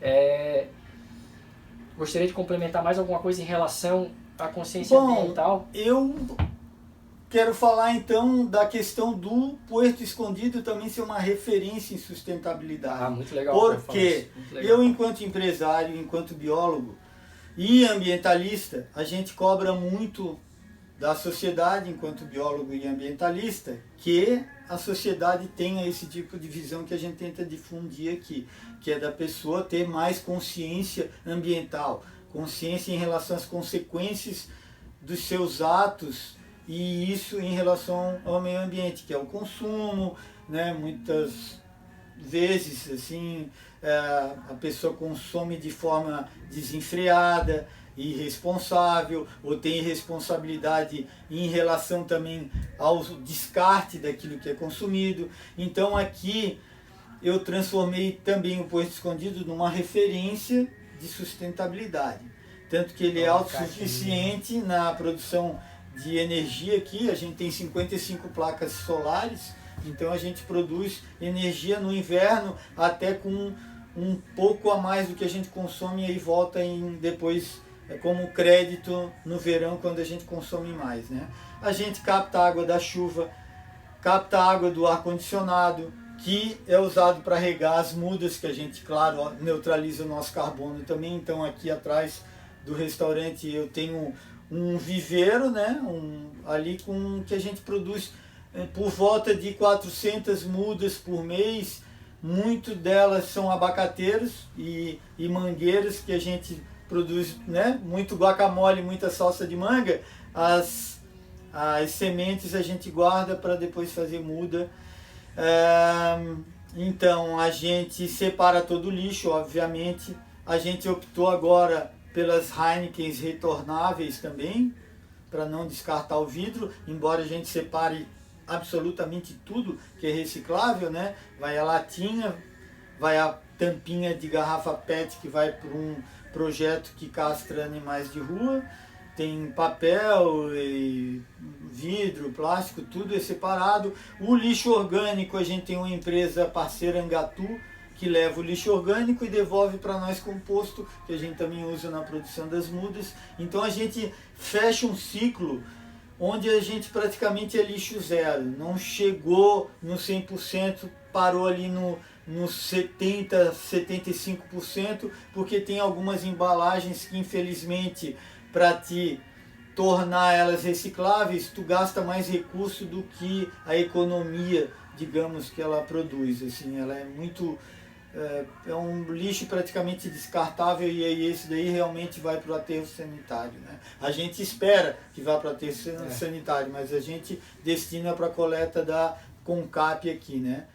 Então, eu quis transformar o restaurante também nesse nisso que ele é, nesse símbolo, nesse exemplo de sustentabilidade, para mostrar que é possível, não tira a competitividade da, da empresa, inclusive torna ela mais competitiva ainda, mesmo que eu pague uma empresa para levar o lixo orgânico, que é por volta de 300, 400 reais por mês, isso não vai afetar absolutamente nada nas finanças da empresa e eu recomendo que se façam isso, principalmente em instalação de energia fotovoltaica, mesmo se fizer uma matemática simples, vai ver o quão vantajoso é botar um sistema de, de produção de energia fotovoltaica. Então a minha recomendação é essa, olhe com um olhar de sustentabilidade para sua empresa também, porque é muito mais rentável ser sustentável do que ser uma empresa comum. Tu não vai ter nada de novo para mostrar, nada que te dê orgulho e satisfação. E é muito importante tu ter diferenciais numa economia tão competitiva também. Faz isso daí que é melhor no teu dia a dia, para ti como pessoa, na hora de deitar a cabeça no sofá ou na cama para dormir tirar aquele sono tranquilo, tá? Recomendo. De bola. Então, galera, então em relação a toda a questão ambiental e questão de ser sustentável, a gente abordou bastante aqui. É... E aí, por último, cara, queria perguntar o Kiko. Eu sei que o Kiko tem aí um, um projeto aí de um livro, né, cara?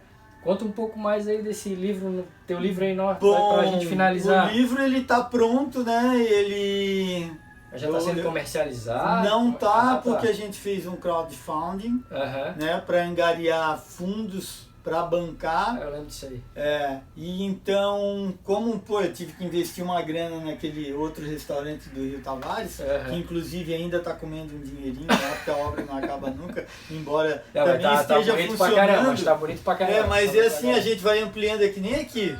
Cada semana vai fazendo, não, mas pô, a gente tem que fazer mais isso, tem que fazer é, mais aquilo. É. E aí, tá sempre investindo ali. E fora o tempo também, então ele tá prontinho está revisado, capa escolhida. O crowdfunding chegou nos 40% do valor que seria necessário para mandar rodar o livro, né? Uhum. E aí eu agora tenho que parar um pouquinho para tocar. Aquele é que nem um filho que nasceu, mas está na incubadora. Tá, mas dá um, mas dá um spoilerzinho ali, o que que se trata, bom, o, que, que tu pode falar, né? Tá, a bom, galera se empolgar pra quem, comprar. Quem acompanhava minhas redes sociais... a gente vai né? botar no canal também, quando começar a ser é, vendido o livro, a gente já... Nas redes sociais, eu... De vez em quando, eu contava alguma dessas histórias de, sei lá, 30 anos de viagem, né? Então, pô, cara, essa história é muito boa, cara. História N muito histórias que a galera curtia muito, né? Então, N histórias eu contava aquelas, digamos, que teria menos problemas, assim. Até porque eu tenho um livro que ele tá prontinho na minha cabeça contando alguma coisa que é muito polêmica, né?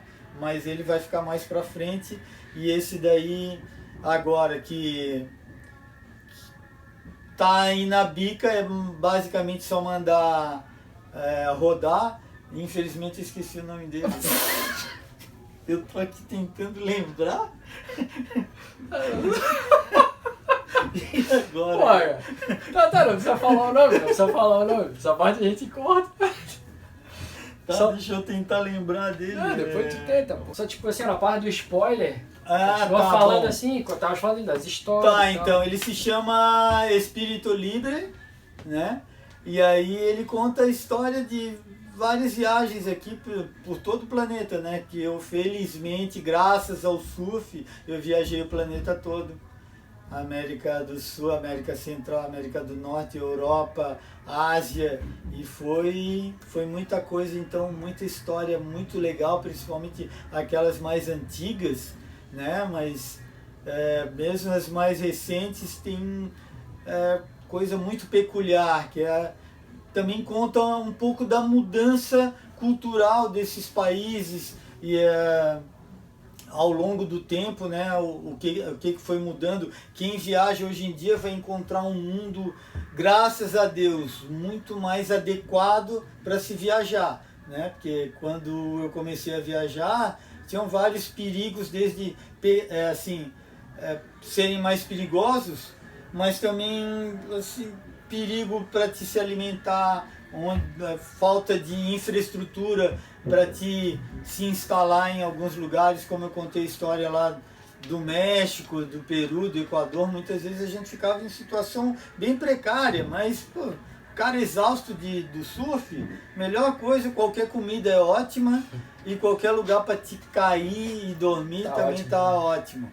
Desde que não seja ruído pelos ratos ou leve, leve alguma picada de, de escorpião. É. Né? Então tem histórias. É, assim, várias dessas, inclusive com escorpião, Cara, e malária. Esse livro eu tô, é, tô só na expectativa, é, só tô esperando ficar não, pronto ele, ele pra, vai ser muito bom, assim. Aí, é, é, ele, na realidade, praticamente tudo que está nele são histórias que foram contadas nas redes sociais, principalmente Facebook, ao longo de um bom tempo. Assim. Sim, lembro. Aí, sei lá, eu até tive que filtrar basicamente tem umas, eu acho que tem umas 300 histórias ali. De umas coisa aí. Umas 800 que eu filtrei, peguei as melhores assim, aquelas é, vai deixar pro próximo é, livro. Próximo. Aí tem outras que nunca vão ser editadas porque eu não quero apanhar, não quero sofrer outras consequências, mas enfim. Essas daí são aquelas mais leves, é, ou que tenham alguma coisa para acrescentar para quem quer viajar, começar a viajar, sentir aquele. Como eu, quando folheava revista de surf antigamente, pensava, porra, um dia eu quero estar tá aqui, porra, um dia eu quero estar tá ali, porra, essa onda aqui. E graças a Deus, para mim, ah, quando eu estava num lugar daqueles que eu olhava nas páginas lá daquelas revistas nos anos 80, olhava, porra, um dia eu vou estar tá nesse pico aqui. E estava naquele lugar ali, rolava um flashback e eu, graças a Deus, ainda tenho mais do que isso. Eu tenho a grande, não, não diria honra, assim, mas a, a alegria de ter desbravado algumas ondas, que eu sei que eu fui o primeiro a surfar aquelas ondas.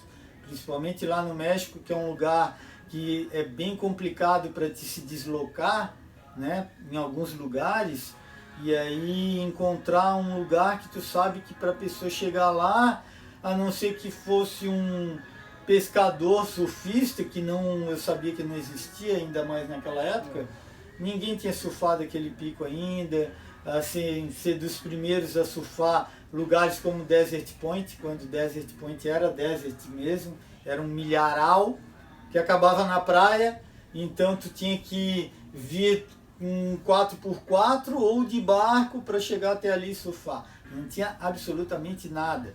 E a gente sabia do swell de lua, então a gente pegou várias vezes desert absolutamente sem ninguém, porque o pessoal só ia para lá quando tinha ondulação muito grande, entrava bale, fechava praticamente tudo, tinha padangue 12, 15 pés, aí o pessoal ia para desert mas a gente sabia que Desert quebrava com o swell de lua, ou seja, lua cheia, só a diferença de maré já tinha altas ondas e a gente pegava aquele mar com um metro, um metrão, um metro e meio, com a maré seca subindo, perfeito, e só nós, que a gente era dos poucos que sabia dessa condição. Ou dos primeiros aí para Gilende de carro, porque a galera só ia de barco e a gente descobriu como ir de carro. E ir dar um surf e voltar sem precisar pagar para ficar nos surf camps. Então, pô, tem N dos, assim, de ir para lá para as Mentawai também, quando pô, vários dos picos lá de Mentawai não tinha nem nome. E você fala, ah, onde que é isso daqui? Ah, não tem nome. Ah, aquele dali não tem nome. Porra. E aí tu dava o nome que tu quisesse pro pico, entendeu? Então é muito bom. Isso daí é muito legal. É e aí vocês vão saber algumas histórias ali. Quando ficar pronto, a gente vai divulgar aí no canal. Então tá, Kiko. Porra, meu Coisa irmão. linda. Valeu pelo papo aí. Valeu. Muito gratificante. Se quiser, só chamar. Porra, é assim, as horas passam e o cara nem sente, pô. É muito bom conversar é, com esse cara já aqui, fechou, véio. deixaram a gente aqui preso. Galera, valeu. Muito obrigado por ficarem conosco até aqui, né? Quem ficou até aqui, até agora, até esse momento. E bora que na próxima semana tem mais um novo entrevistado aí e espero que vocês gostem também. Valeu, aloha, Alô. até a próxima. Isso,